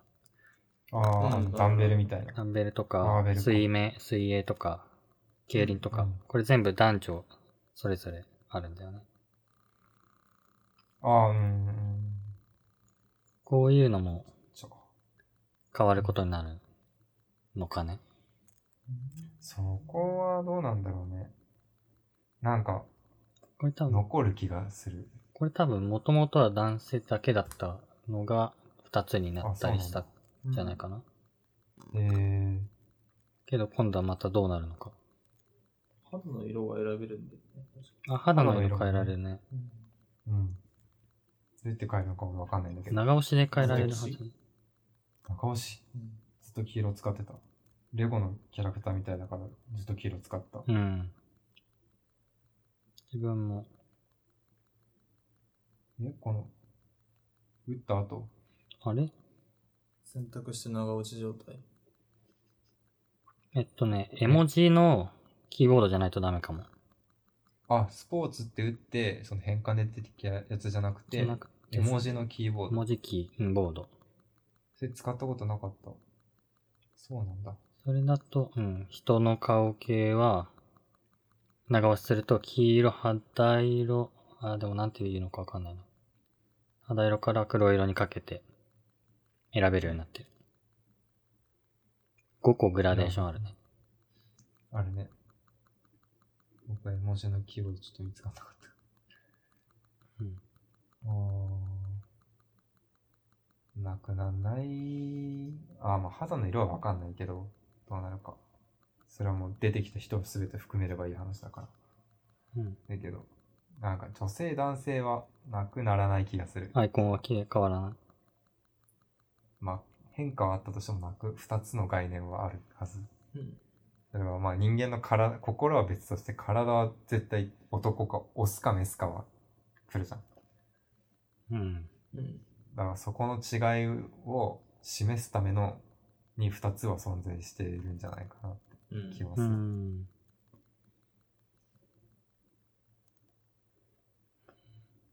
うん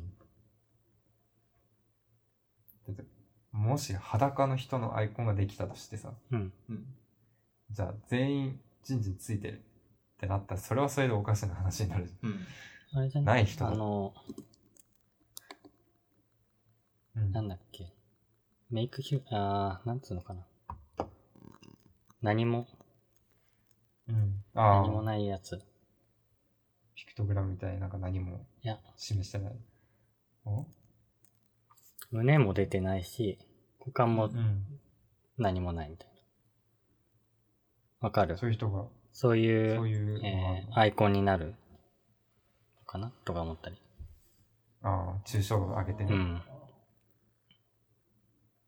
宇宙人みたいだね、それ。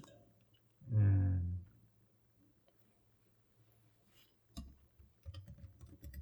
そこはどうなんだろうね。うーん。え、そうなると、トイレのアイコンとかどうなんだろあ、トイレアイコン問題ね。うん。あるあるある。トイレアイコン問題は、うん、根深いね。まあ、その、自分が見たことのある形としてはひし形っていうのがね、その、今の文脈上だと、三角か逆三角じゃん。体の部分、うん大体。もしくはそれに即、三角逆三角に即したシルエットをしてるけど、じゃあその二つを合わせてひし形みたいなのはうん見たことがある。うん。まあそれはただ、文脈に乗っかってるから、正確に表してるかっていうと多分、どうだろう。別の表し方になるううん。もあると思うけど。うん。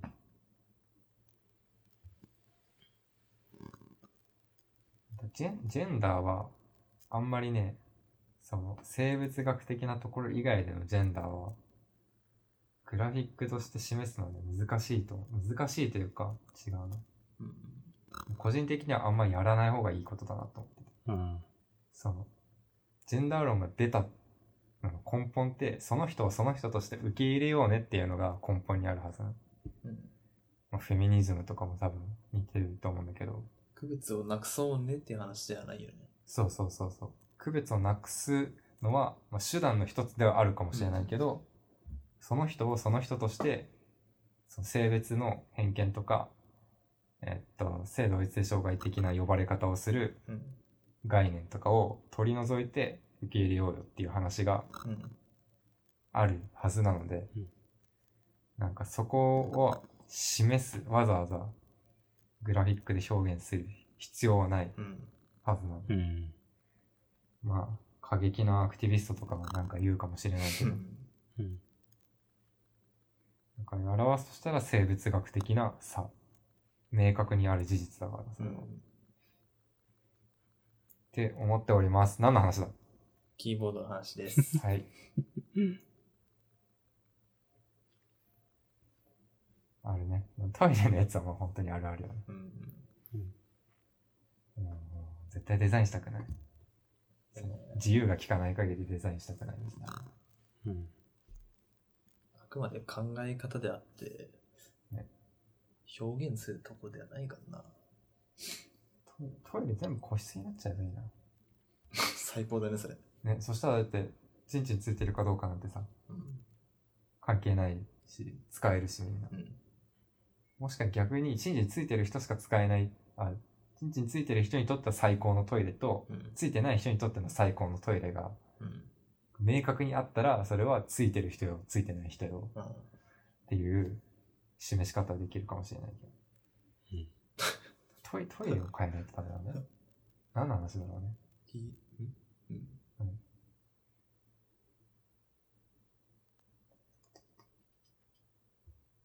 はい。キーボードの話です。キーボードの話ですね。最後はトイレに着地しました。こういうのがあるから楽しいですね。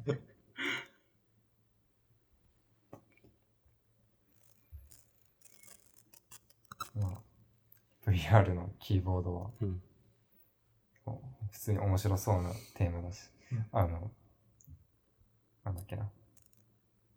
メゾンっていう会社がありまして、うんうん。勝手に名前出してごめんなさいなんですけど、えっ、と、そこの会社は VR とか、VR が軸なのかなあと AR も多分やってるんだけど、そういうものを使って、うん。うん。あの、使っていこうっていうので注力してる会社があるから、あって、記事とかをたくさん書いてるから、うんもしかしたらそこの記事の中に、こういう VR のキーボードとかインターフェースの話あるかもしれない。うん。ううん。ん。いや、入力、はいうん。入力ね。うん。スムーズにいってほしいです。なんか、ですね。目つぶってでも入力したい。それはテレパシーか。あうのん。例えば、まあ、日記を書くとして、うん。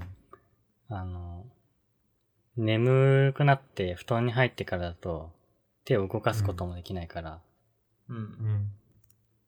億劫になってしまうっていう。はいはいはい。音声じゃダメなのそれ。あ音声もね、だんだんかすれてくるんだよ。それは、それは加湿器をつけてほしいんだけど。うん。だからそうだね。そこ、寝た状態も疲れて寝てる、ベッドに入ってる状態でも何か記録できるうん。状態。寝たままキーボードとかがあれば、なんだ、なんかあの、スイッチのコントローラーみたいなさ、感じでさ。ああ、そそんんなな感じでね、あればね。そうあれはもう画面、手ブラーンってしてても画面コントロールできるから。ああいうのがあればね、いいのかもね。うん。ああ、いきそうじゃないうん。いけるんじゃないかな割と声出すって結構、敷居がある。あ寝る前だと。クイック入力ってさ、9つパネルがあるじゃん。うん。左で、例えば、あ行だったら、左上、ああ、そのフリックの位置と合わせやってて。右で、えっと、母音を選択、あー、うんああ、その、あ行のどれかっていうの。あー、母音心を右左で分けると。そう。っはいはいはいはい。てやったらいけんじゃない確かにね。すっげえ早く。日本語のいけひそらうだがねなのクリック入力でい。けそうだね。そうだ、だから、スイッチのコントロールはわかんないけど、その、ジョイスティック兼クリッカブルな状態おのう機械にすれば、うんその、右手だけでもそうすればさ、左手で選んでい、ああ、そっか、真ん中にあるものを選んでるときは、うん左手のジョイスティックそのままでクリックしたり、うん。えー左上だったら左上に傾けてクリックああと。か、まあ、トリガー、指人差し指のトリガーボタンでもいいのか。うんで、選択みたいな。で、うん右手も同じ仕様で、そのグループの中のどの音か選んで、選択うんと。か。だったら、いや、スイッチのコントローラーでいけるな。いけんじゃねスイッチちょっと、誰か持ってない。そこでちょっと持ってプなロいトタイピングしてみたい。作れそうだよね。ね、スイッチの新しいのなん考かねえましたって言って。新しくはないか。スイッチ内にデベロッパーツールとかあれば、いけそうじゃん。ね、うんそう試してみたいそういうえーそれでスラックとかやったらすごく速くなるみたいなのないかなガチャおガはチよャうガございまチャすみたいな漢字変換どうする慣れかて。ればいける。完全か検証になりそう。検証炎になる検証炎はなる漢字変換まあ変換系は確かにちょっとあるかもだから変換は画面に出たのを、ピッピッピッピってなんか右とか左で切り替えて、けんエンターみたいな感じそうだねだからスイッチのトリガーボタンの縁下中指で押す方を使って、右中指が右左中指が左とかうん。前とかああに、して、ててててててててててみたいな選び方はできる。カチカチカチカチみたいな。でそれが手間であれば、えっ、と、なんだろうね。なんか予測変換だけのパネルがモーダルで出てきて、うんその中を右か左かのスティックで、こう、動き回って選ぶとか、うんうん。普通にマウスみたいに。できそう。できそう。いいコンセプト。そしたら全員、もうその管理職の人とかわかんないけど、営業の人とか、仕事中全員手ブラーンってやって、音だけが、そう、机の下から聞こえてくるっていう。いけそうだね。 いいな。ね。ちょっと楽しそう。あの、だって、イラストレーターとかでも、うん左手デバイスでそういうスイッチのコントローラーを左手デバイスにしてる人、いて、そこでショートカットとか、いられのショートカットをスイッチコントローラーでやんのいやイラストレーター、その絵を描く人、パソコンで。あ、アドビのじゃなくて。あ、あ、そうそうそう、違う、職業としてなんだけど。あそういう人でもスイッチのコントローラーでいろいろやってる人がいるから、なんか、やっぱ汎用性高いのかもね、あの形というか。う。うんん。フォトショップの、うん。フォトショップとライトルームで使える、なんかデバイスがあったような気がするんだよあ、うん、それもなあんかスティックでそうだね、ジョイスティックついてるね。へえいじる感じ。なんて名前だったか忘れちゃったけど、うんそういう黒いデバイスもあってそう。ジョイスティックね、スイッチ最強だね。うん。まあ、プレステのコントローラーもあると思うけど、スティックプレステだとくっついてるよね、左と右って。そうそうんう。あれ割っちゃえばちょうど持ちやすいのかもね。うーん。 バーンって真ん中で。うん。いいですね。うん。だから VR デバイスのコントローラーにあのスイッチ的な機構をおー載せれば、いいな。それだったら歩きながらとかもいけそうじゃん。ねう、んポケットに小型化されたらポケット入れといて、うん。なんかメッセージ来たらポケット手入れて返信して。うん。今だとさ、歩きスマホで何 ?LINE とか入力したらさ、画面見ないといけない。あ、でも待ってよ。漢字変換は画面見ないといけないわ。まあね、じゃあま歩きながらダメだ変換も逆に変換するとこだけうん。 VR なり AR なりで表示されれば、なんかまなんあ、か注意力そ、し、視覚的な注意力がそそがれたら危ない。そうね、うん。そうね。英語最強だわ。なお、変換とかいらない。うんやっぱ英語よな。もしくは変換するフェーズを一番最後に持ってくる。 1000文字とか入力して最後に。あそう、うーんって言って、で、今変換タイミングしますボタンみたいなのがあっ て、ピッとやったら、じゃあ変換、どうで、多分ある程度その単語の区切りがついてるだろうから、でこれはこれ。ああ。なんかある意味、あの、あの、あれだな。Mac の自動入、自動変換あるじゃん。あ、うん、うんある。あれで、あれを使ったまま、2000文字とかバーって書いて、最後にそ、うそうそうそうあの、漢字変換合ってるかを確認するみたいそう。そう、とかとか。そんな感じでできそうだね。な。うん。ああ。うんいい、ね。いいね、できそう。ポケットに入れながら入力めっちゃいい。めっちゃいいね。ん。まあ、転ぶよっていうのはあるけど。スマホ持ってるよりはいいよ。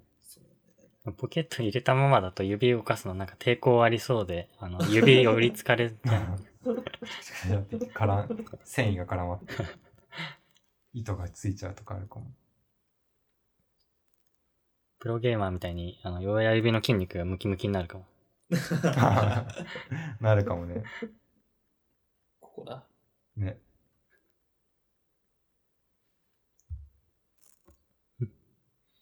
いやそろそろ2時間経ちますよ。 ー、2時間経ちますか、?1 時間半ぐらいかと思って。ちょっとじゃあ、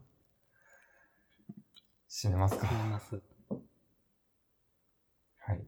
では、いじゃあ、いいですおか願いしますはい。はい。はい。えー、締め。えー模様、模様アプリやチーム内自己紹介アプリが利用できる猫チーズサービスを運営しています。えー月額1000円のサブスク制になっているので、ぜひご覧ください。はい。はい終わり。